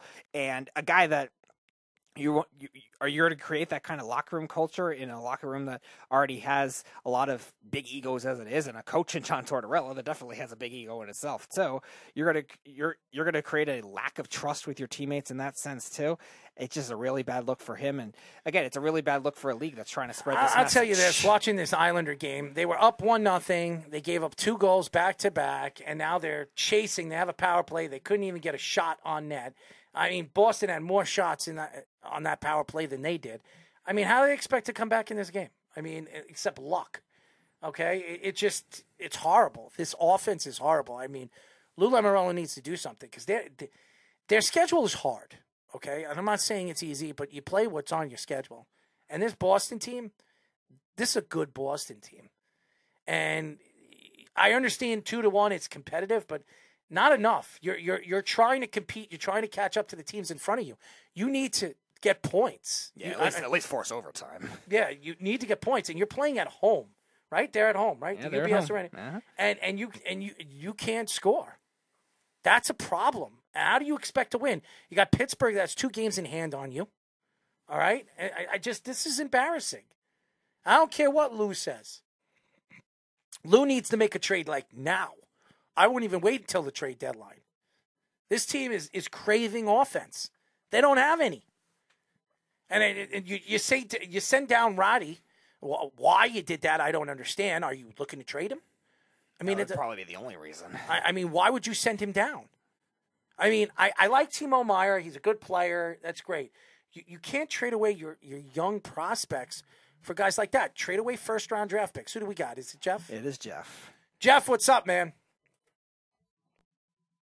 Harrison, they're playing the Bruins tough tonight. I'm watching the game, dude. They can't score, man. It, it- it's just Right, but they're right, but in and I know you're gonna hate this, right? But in fairness, they're playing the best team in hockey. no, I They're playing- understand. and and and and right now, Linus Ullmark has the triple crown for for goalies. Yes, he does. He's got the he's got the he's got the best save percentage, the best goals. Oh, he's winning the Vezina and- Trophy. Yeah, he is. Well, I, listen, slow down, buddy. It's the first half of the season. It doesn't. Ma- it doesn't matter. The way the Bruins are playing defense, they're a very good defensive team. They're one of the best, in, if not the best, in the NFL at the Right, but it's NHL. a, right, but it's a two to one. Like, look, if you wanna if you wanna bury the Islanders for the, the the rest of their season, fine, go for it. But they're playing the the best team in hockey, really tough tonight. They put a goal on the board. It's only two to one, and you're crying about like they're not gonna win. It's like the Bruins. They're not gonna win every game. They might be the best. They're not. They're not gonna win every game. Like they're playing the Bruins tough right now. How can you be killing them for what they're doing tonight? because they've been on the power. They were on the power play. They didn't get one shot. Oh Jesus Christ! got it, but Bergeron got Oh, hit in the face. He got hit in the face. He's bleeding, man. That hurts. Why? Why? Like why does? Why can't I have anything nice? Oh, that was Pastrnak's own shot too. That, That's, that, that that deflected off his face. Yeah. That I mean, it just is what it is. Wow. That sucks. But he'll be fine. He's a hockey player. I wouldn't be surprised if Oh, he he's one of the toughest guys in the league. I wouldn't be surprised if he But I comes don't- back. I just don't get how you could. Oh, that's what happened, dude. It Deflected, hit I said. Uh, Yeah, I yeah. said it oh, deflected, yeah, yeah. that's good. But I don't. I don't. I still don't get how you can be burying the Islanders for. A, this is a pretty good. They owned the first period. They were leading the first period one to nothing. They they they owned that first period. They were a very good team in that first period. I, I understand. And in the second period, they gave back goals within five or six minutes. I mean, you, you can't you can't do this against the Bruins. You can't give them confidence that they can take the lead and take control of the game. Yeah, you- you're at home. You should have the advantage at home. And the Bruins, eh, Bruins just completely shut them down. Their offense. Now the Islanders need to shut this power play down because if they don't, if they if they don't, and Bruins get a three one lead, the game's over. Because the Islanders can't score. They're having problems putting the puck in the net. They should have beaten Washington last uh, the, the two, two, two days ago. They were up three to nothing, and you gave up three goals. You were up three to nothing with, with, with ten minutes left in the second pe- period, and then you gave up back to back goals, and then in the third period you gave up another goal, and then lost in overtime. You can't do that. I that. mean, that I mean that's fine. I get. Look, dude, I get what you're saying. If you got a problem, there it is. Here we go. there it is. That's what I'm talking about, Brad Marchand. You rat face killer. What a! I love this dude. I love it. Most underrated hockey player in all of the NHL. Game's the over. most underrated. Game's over. Put a cork in it. It's over. That- that- By the way, that was a great play. That was a great passing play and the whole thing. That was fucking terrific. I am not. A, Absolutely I, I am not a terrific. Fan, so that's just me. So, uh, Yeah, that's as good of a passing. But what was he gonna? as gets. But what was? I'm not. was A, I, I there? understand. I'm not a Varlamov fan. I, I don't like him. So that, that's just me. I don't like him. But again, they've played Boston really tough tonight. That that there, no goalie in the league was stopping that shot. Like just it wasn't happening because they had to cover Pastrnak because that's Pastrnak's move. Is Yeah. you know Pastrnak is basically copying Ovechkin where he just Right. stands at that left that left circle and fires one timers. So Varlamov had to come in. No goalie was stopping that. One. Pastrnak's going to make just- himself a lot of money in the offseason, Let me tell you. Yeah, probably. They just got a hell of a deal on Pavel Zacha. Mm-hmm. That was a great contract for Pavel Zacha. Mhm. All the Devils fans hated Pavel Zacha. I remember that. And now he's come new life again with the Bruins. Yeah, we'll I- see. Yeah, listen. I mean, it happens. Sometimes it's a change of scenery. Sometimes it's what it's happened to the Bruins where they've lost guys and they've gone to other places and been really good when they weren't very good with Boston. You know, so you know, st- you know, it's the style of hockey they're playing. But I, I don't know, man. I, like like I said to you, you want to kill the Islanders for the rest of their season? Go for it. I think they've been playing Boston tough tonight. Yeah, well, they, I, they have to It play may get out of hand because it's the third period and they may start to. Well, now they got a power play too, but they may start to press. Who knows? So maybe they give up more goals. But I think this has been a pretty good game for the Islanders. I think the Islanders need to find a find a goal scorer. They don't have one. Well, they have the greatest goal scorer in the NHL, Who's Mat Barzal. He's not the greatest goal scorer in the NHL. The best player in the NHL, Mat Barzal. Uh, who said that? Don't Lyle, say I did. clearly. Don't say I did because I never said that. Don't don't you? You know? Yeah, it, it- no, it, it, it's a reverse universe of Lyle saying that. no, Lyle says he's the No, most I, overrated. that's why I said it's the reverse universe. It, somewhere in another parallel universe, Lyle says he's the best player in the NHL. You know what's funny? I, Mikey C said something about that the other day, and I said, Mike, I, I understand you're a hockey fan and stuff like that. You you have a player, you have a player like Mathew Barzal. You had a chance. You gave him a contract. You had a chance to get so many players to play with this kid, and you failed to do it. And you're going to blame this kid because he they don't have a guy that could play with him, that could skate with him. That's the problem. They find Well, a I guy that the, can uh, skate with him. They had the guy and they left him unprotected. He's playing in Seattle now. Who who's that kid that's playing in Seattle? Uh, Eberle. Eberle. Right, they let Eberle go, and maybe he was part of the, you know, maybe he was the straw that was stirring the drink for them then. They had Räty. Eh, they should have left him up. Now they send him down to the AHL, which scares me to think that they're going to trade him. They're going to use him as a trade chip to, to get who they want, which doesn't make any sense. Like I like Timo Meier. I think he's going to be good. I think he's a good player. He's 26 years old. He's one of the better players right now in the NHL. I am not giving up the farm for one player.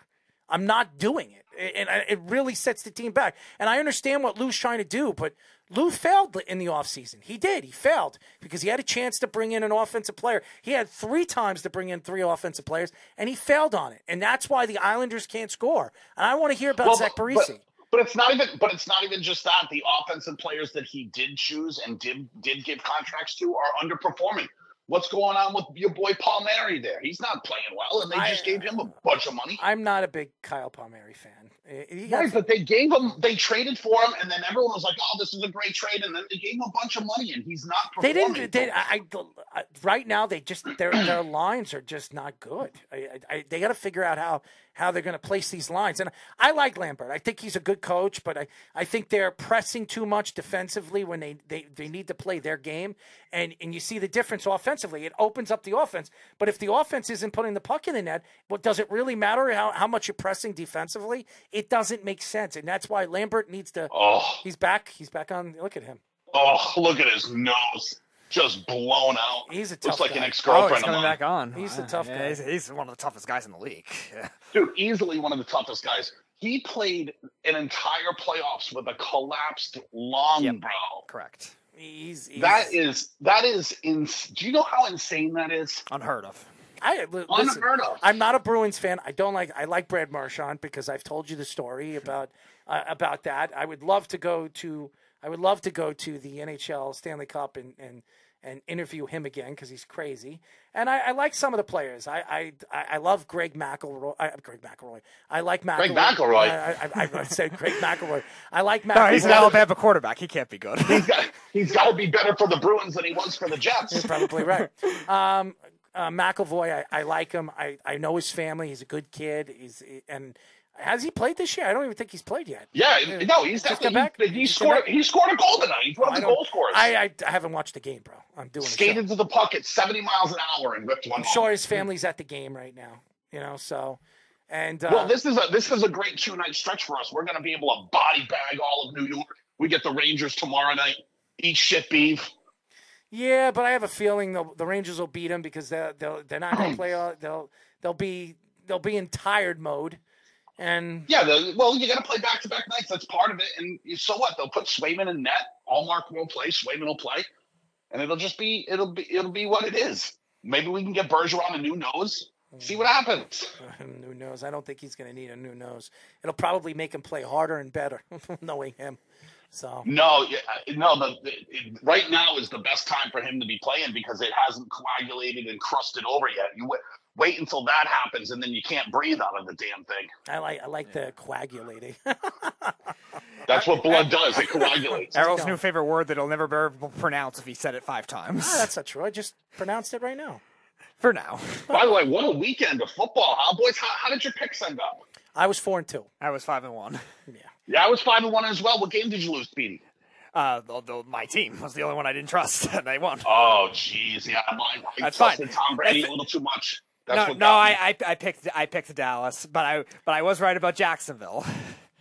Yeah. Oh, yeah. Come the- back, well, kids. I was right that I thought the the Dallas game was going to be a blowout. Yeah, you were. I You, were- was you were right the one. that. that- Yep, that's true. I, I mean, I mean, think about what that Jacksonville game would have been if Jacksonville had a good quarterback. That would have been unbelievable. He's so stupid. You're such a dope. Yeah, you really are. But hey, listen. Why? Hey, hey, listen. eh, He he didn't look good in the first half. So Yeah, but those God, awful interceptions, first the first one, yeah, no, not really. The first interception was like a volleyball. No, the, Like, the diving the diving place. the diving one with Samuel was really good too. That was a nice play. Right. I mean, it wasn't. They weren't all like bad throws. He just got unlucky, and then he dude, dude, he didn't. He didn't terrific in the second half. Yeah, but he didn't. He didn't look good in the first half, and and and, and it's amazing how Doug first Pederson. playoff game though. First playoff when game. Like that's just Pederson- going to happen. when Pederson, uh, you know, when he was pulled to the side by the analyst and she asked him questions, and he says, "What do we have to do? We got to simplify it, get in the tempo so he can get out on the field and do what he does." And he did. He did. And Doug Pederson, exactly what he said at the half, he did in the second half, and and that was the Right, but I think there's, I think you got to like, you know, leave some room for error here, right? Like because it is his first ever NFL playoff game. The nerves must have been there. He didn't, and for him to battle back after, ha- dude, he could have so easily just packed it up and been scared and said, "Screw it!" Like I hope he beats lose. the Kansas City Chiefs this week. I really do. I do not want to see Patrick Mahomes go go to the AFC title game and I think they have big- a shot in that game. I hope he does. I, I, I They played I close really, the first meeting. I think they I really hope 10. they do. I, it would be a great upset, and I would love to see Patrick Mahomes in his frog, you know, voice tell me, "Well, we just didn't have a game. We didn't play the game that we were we were out there to play." I mean,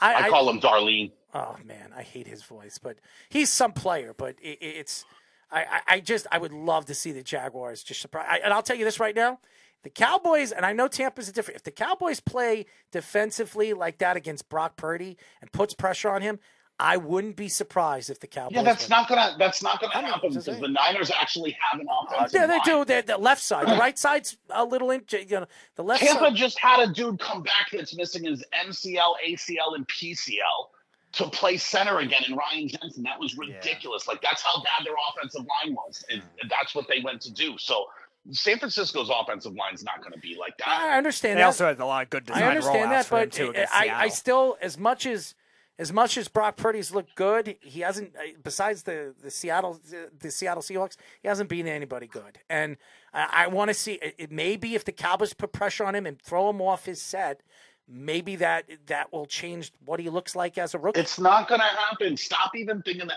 The Bees will never have anything nice. He will never have anything nice. The Rangers are going to lose tomorrow night. Then he's going to be all set. Oh, the Rangers lost. And then the Cowboys are going to dump against San Francisco. He never gets any playoff wins, dude. When are you going to learn? Hmm. It's interesting. It's very interesting. This It's game. never going to happen. Oh, I, Dak played. Dak played a, a, an okay game. oh, he played good just- Stop. He did. He played good. No, I mean, come good. on. He played good. I mean, did he did he play good? Because the first couple of drives he looked terrible, and then it was just like... The first drive, hold on. The first drive, and actually second drive too. First and second drive were not good. Hmm. Right, so I said that- the first couple of yeah, drives, he looked yeah. terrible. Yes, he, he he was forcing the ball, but after that, he was unstoppable. You couldn't stop him. yeah, he went for what, what was he eleven for eleven after the first two Yeah, drives right. or He something? was- when they fantastic. realized that the was Buccaneers were doing everything they could to take out Lamb, he was spreading it around nicely after that. He was fantastic. Right, yeah, no, he he got it together. The Bucks blew their chance at rattling Prescott because, like I said, he was going to feel like he was under pressure, and that's what he played like the first two drives. And the Bucks missed, dude. the Tom Brady badly. intercept, the, the, the Tom Brady interception, that's a 14 point swing. Rather than scoring seven, you gave up seven, and like then you're pressing, and then it's easy to play from ahead. Let's see what Dak does when he faces adversity. He's got to play from behind. No, and I'm, I'm I want to see. I listen. I, I I would like to see that. I think the game's going to be a lot closer than people think. I do. I, I No, I do. No, I do. No, fourth fourth string Brock Purdy is going to body bag the Cowboys because that's what happens. The, if it can go wrong, it will go wrong for the Cowboys. I just just, the Cowboys are the NFC's Los Angeles Chargers. Nice, great analogy, Jeff. I like it. well, the, the Chargers. I, I I- I have no idea why they didn't fire Staley. I, I- it doesn't make any sense. Because they just hired him. I the- what? First of all, he's been there for two years. This is his second year. I, I I don't give him a third year. You you embarrassed the organization. You were up twenty seven at one point twenty seven nothing. Twenty seven nothing. The Chargers find Right. great new ways to lose. You're up twenty but seven that- nothing. and You have a You're quarterback like Justin Herbert. Right, but but you gotta you gotta understand. Staley went into that second half going, "Oh, Trevor Lawrence, he's no good." No, I, I don't He's think no it- good. I, I don't think he was thinking that. I I, I he was. He was going, "Thank God it's not Zach Wilson. We'd be in trouble." Trevor Lawrence, no problem, The- the- smooth sailing. The best part was, I think, towards the end of the second quarter, there were already like players starting to celebrate early too, which was funny. you are you are an idiot. Why why do you have to bring up Zach Wilson? We're not even talking about him. We're not even speaking about him. Well, And they you're were in the bringing him draft up. class. They were in that draft class. Good. Who cares? Zach Wilson is uh you know he's going to be But that bench- was, he's but that going was to be the choice for the he- Jaguars. the he's gonna Jaguars be- made the wrong choice. He's going to be pumping iron on the bench next year as whoever they bring in. And I, I don't, I'm, I'm so, I, I'm, Jet fans are joking around thinking Tom Brady. It's not Tom Brady. It's never going to happen. it's. Derek Carr. It's, going to be Derek Carr. I think so too. I think it's, I think it's Derek Carr too because you, I, I'm not throwing away first round draft picks for Lamar, and I'm not throwing first round or second round draft picks for Aaron. Now, if they can I get, mean, it'll be interesting to see where, where things shake out, right? Like, where does Aaron, where's Aaron Rodgers play next year? I think he stays in Green Bay, but that's the question. Where does he go? you think he stays in you Green know- Bay? I, I don't think so. Cause, Yes. because Jordan Love, Jordan Love already came out. Trade me if if that's going to happen. And uh, Yeah, well, players don't get to pick where they want to go, especially backup I would agree. I would agree, but we'll see. I, I think you have to look at the big picture. And Aaron Rodgers. Where's Brady going? He's not going to play in Tampa. Is he going to Vegas? I Is think he going to Miami? I think he's, I think he's going back to the Patriots. That's what I think. No, that's not ever happening. I think it's That's gonna not ever happening. I think it's going to happen. I, I really it's do. not going to happen. Did you see him sign the ball to Logan Ryan this week? What? What do you? What, what do you say? What is that? No, Logan Ryan, Lo, Logan Ryan took the ball that he when he when he was with the Titans and intercepted Tom Brady. Oh, at the end Tom of their Brady- playoff game, yes. Yes. And it, and he got Tom Brady to sign the ball that says, uh, put the date on it and signed it and said, my last pass is a Patriot. Ah, That happened. That happened four days ago. Yeah, but that doesn't mean anything. You know that. You, you, Uh, listen, you sign that ball that says my last pass is a Patriot. You probably don't have any claims. that's a collectibles item if he does. Well, Logan Ryan owns it. He's not going to end up being a I Patriot. I mean, nobody thought he was not- coming back. Did anybody think he was coming back? Come on, man. Nobody. thought- Belichick's got Belichick's got too. He, he's too prideful, right? Where like he he wanted to let Brady go earlier, and Kraft made him keep him. So Yeah, he's 17. not bringing him. I mean. Vegas Right. is interesting. Jimmy Garoppolo could go back to, to, to the Patriots. I could see that happening. they're not. They're sticking with this shit show, and Bill O'Brien's going to be their offensive coordinator. Well, if Bill O'Brien comes in, that'll help him. That's for sure. Anything's an upgrade over Dude, what they had anyone's last going year. to be better than Matt Patricia. Like, No, no, Bill, Bill, Bill O'Brien's a good offensive coordinator. He is. I mean, is he? I think he is. I think he's very good. So, and I I, don't know. Couldn't beat Georgia. uh, here it is. The back-to-back What? national champions. here it is. Put some respect on their name, Speedy. Of course. the Georgia. What I'm Georgia saying. back-to-back champion. Back-to-back national champions. Could it Just be? remember who was on Georgia first. Could it be back to back Yes, to I back? know, Jeff. Could it be back to back to back? Dude, go and look at their schedule. They have maybe the easiest schedule in the No, we, we did that last week. Yeah, it's very easy for them. wildly easy. Is uh, for for an SEC team, that's is the quarterback coming easy back in Stetson? Is he coming back? Dude, they got the they got the number one quarterback in the class going there. Oh yeah. Is yeah, Stet- they got the. is Stetson coming uh, back? Is he is he going back? No, he's done. He's all No, done. he's eligible. Oh, he's done. Yeah. Oh, all right. Yeah, his Does he- eligibility. Oh, He's a no, 50 year oh, guy oh, already. I thought you. Oh, you're talking about Georgia. I thought you were talking about Tennessee. Tennessee's got the number one quarterback coming in. Yeah, I'm talking about Georgia. Do, who's who's going to be starting for They'll them? fi- they'll find someone. They dude, they're Georgia. They always. Dude, you realize Georgia might have put the like might ha- be quarterback university.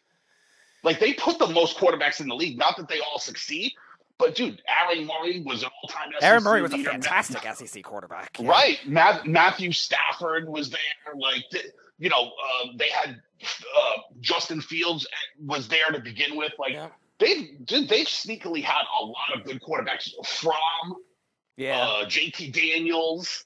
Uh, they, you know, I'm sure that they got some dude there.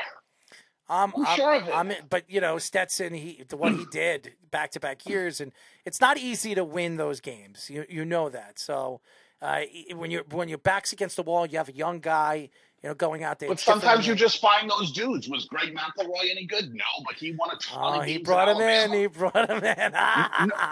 What? No, no, no, no, no, I'm just- no, no. I'm I'm just saying, like, I'm as messing, far as I'm like messing. in college, like he was great in, in college. he was. uh, he sucked as an NFL quarterback, and he had a lot Right, to say well, about everywhere he not what- played. but that's not what we're talking about. know. That's not at all what we're I talking know, about. but he sucked. Uh, fine, um, I'll drop that one and I'll throw in AJ McCarron.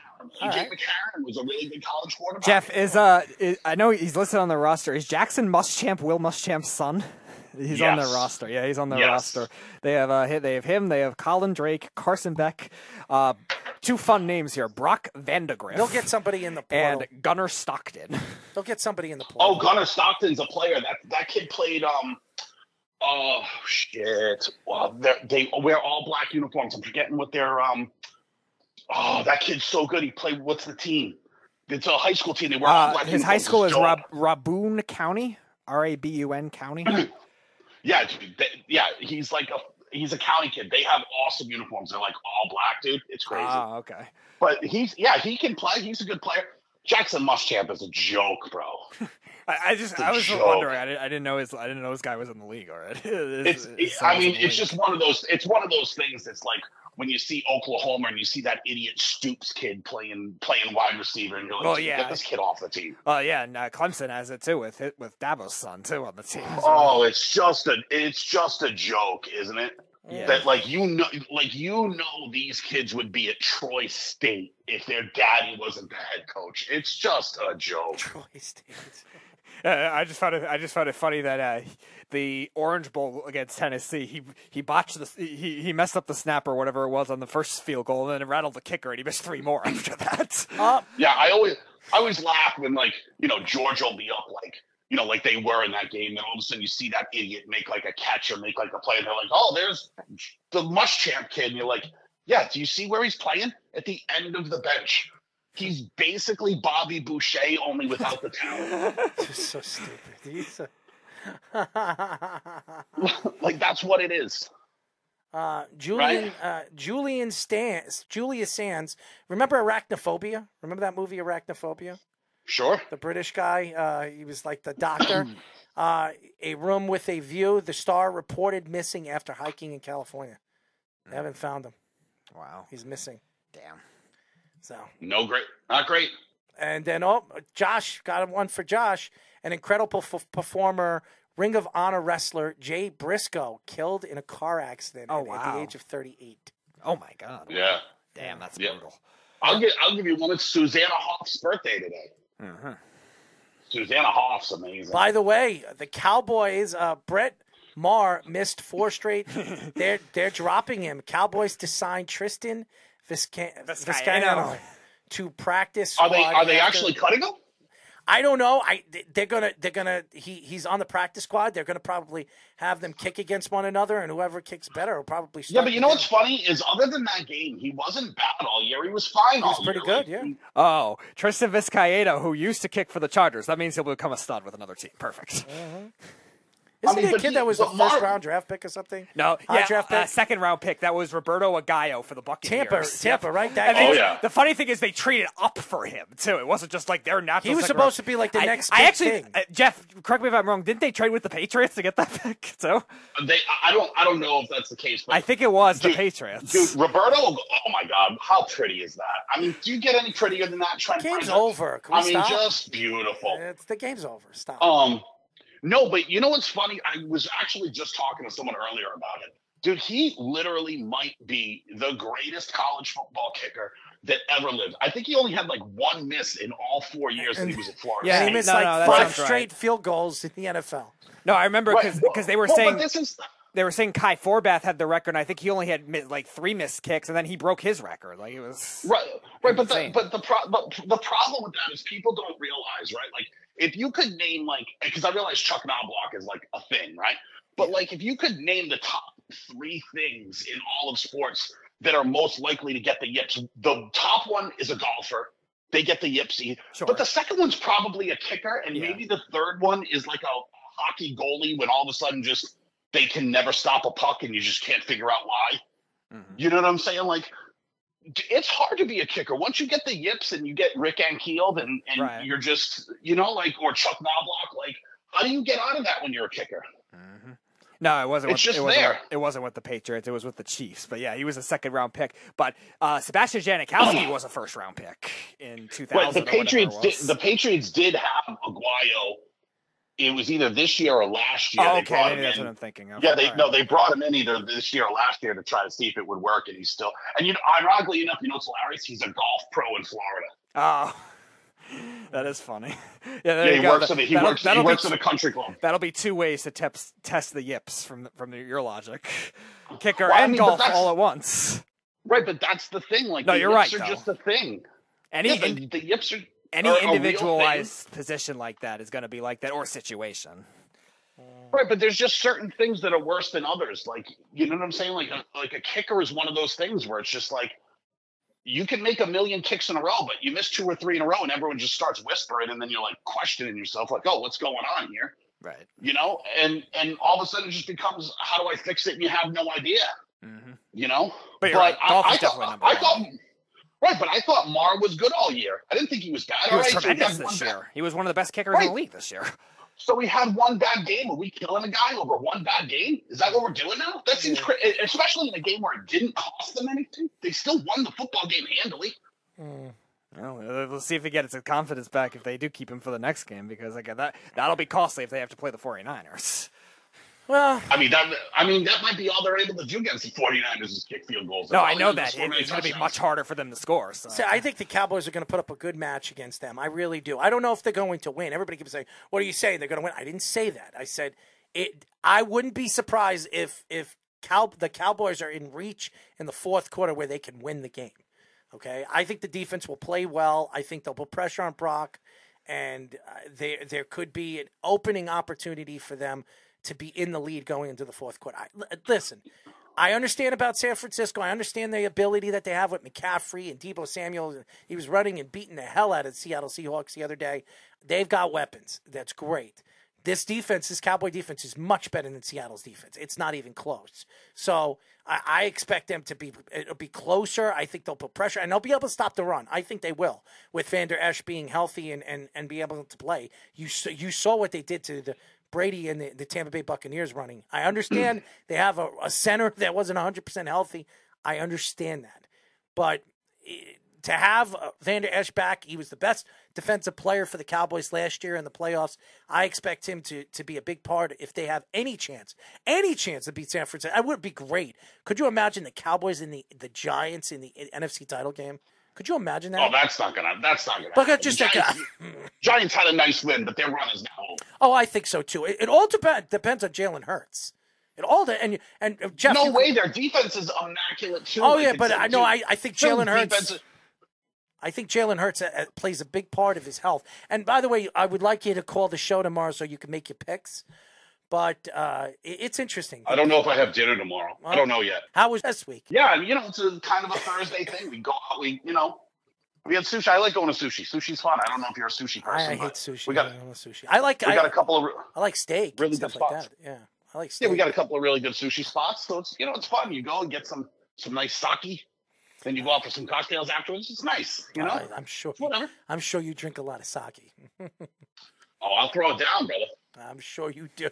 You know? Sake, that stuff is strong as hell, man. It's just wine, dude. I know, but if, I've seen people get effed up on that thing, man.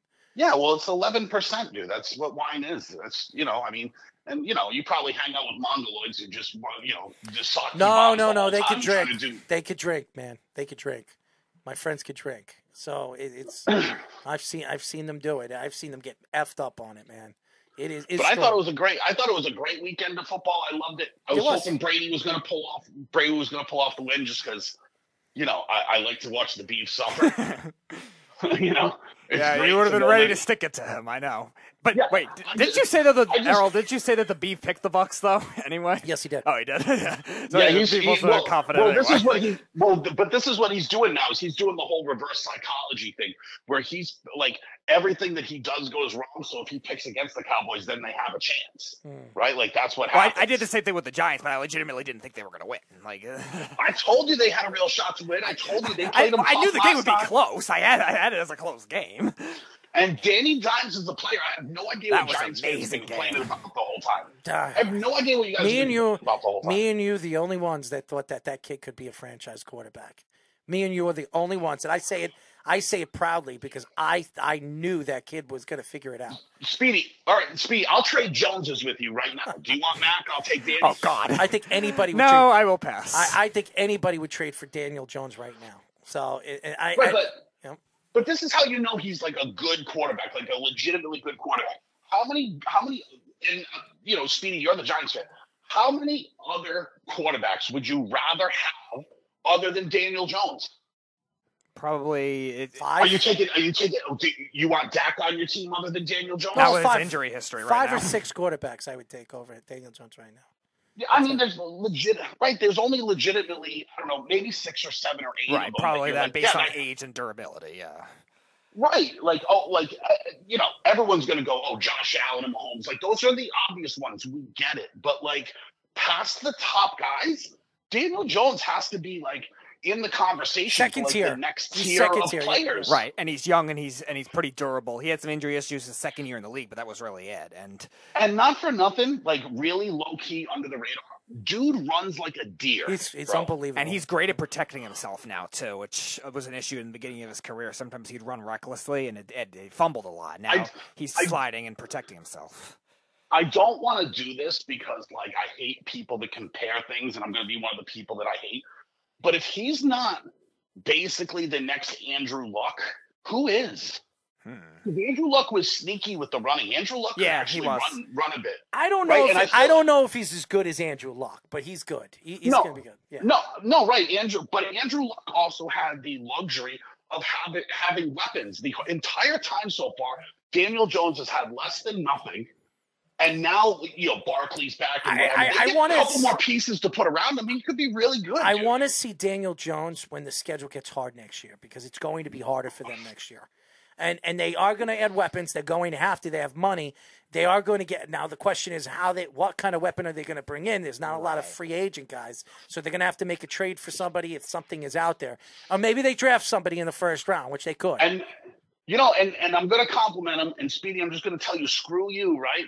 Because we're both shit on. But Kenny Golladay, amazing blocking Yeah. for a wide receiver in that game. I'll give him credit. some- I give him credit for that. he did. He, he, he blocked and he he did his job. The question is, he's going to be able to do it this week. You know? Well, a lot of wide receivers don't, though. A lot of wide receivers think they're just there to catch passes and that's it, and they don't do the little things. And Kenny Golladay, give him credit. He has certainly underperformed what they paid him, right? But he's still out there trying. Yeah, he's still out there he- doing the he things. is. There's a lot of receivers that can't block, and then there's the Packers receivers where all they do is block and get away with blocking early and should be called for more Yo, you ever, yo, you ever seen Odell Beckham throw a block in your life? Ever? Uh, I think in his first two years in the league, maybe, but that's it. Ne- yeah, never. I right, have- no. I- I There are guys out there that just won't do it. I have a feeling, and this is there's going to be at least two upsets this weekend. That's what I believe. I think there'll be at least two upsets in these games. That's my I only prediction. see, I, I'm I'm only throwing out one The Jaguars. because I think, yes. yeah, I think I think that they have a shot. I think the rest of it's kind of chalk. I think the Bills are just a much better football team than the Bengals. I do too. I do too, and I think the Bills are gonna. They, I think this is Josh Allen's year. There's just something about this year that I, I think they make the run to the Super Bowl. I, I and I, I think they win too. I think they win. And I know, he, and I know he wasn't there last week. I'm telling you, Damar Hamlin's going to pop up at one of these games and wave a towel or a dildo or something, and everyone's going to go nuts, and it's just going to be a zoo in that place. they, they he believes he's gonna play again next year. He's I coming- told you that. Yeah, he believes it. He, he he's Dude, Chris Pronger played. yeah. I, I, I mean, but this is a little bit more.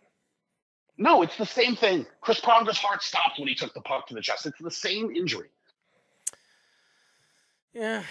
Uh, by the way, I met Chris Pronger at the uh, the Devils. The, when the Devils lost the Stanley Cup, I met him. Did he skate up to you at 70 miles an hour? No, no, no. I, he wasn't playing. He was he was on the Oh. ice when the St. Louis Blues won the Stanley Cup. Tkachuk was there. Brett Hull was there. Brett Hull was drunk, man. Oh my god, he was As he should be. The celebration 45 or whatever years and, in the and making. it's so funny because I remember Ashley introduced me to him because he knows Brett Hull was one of my favorite players growing up.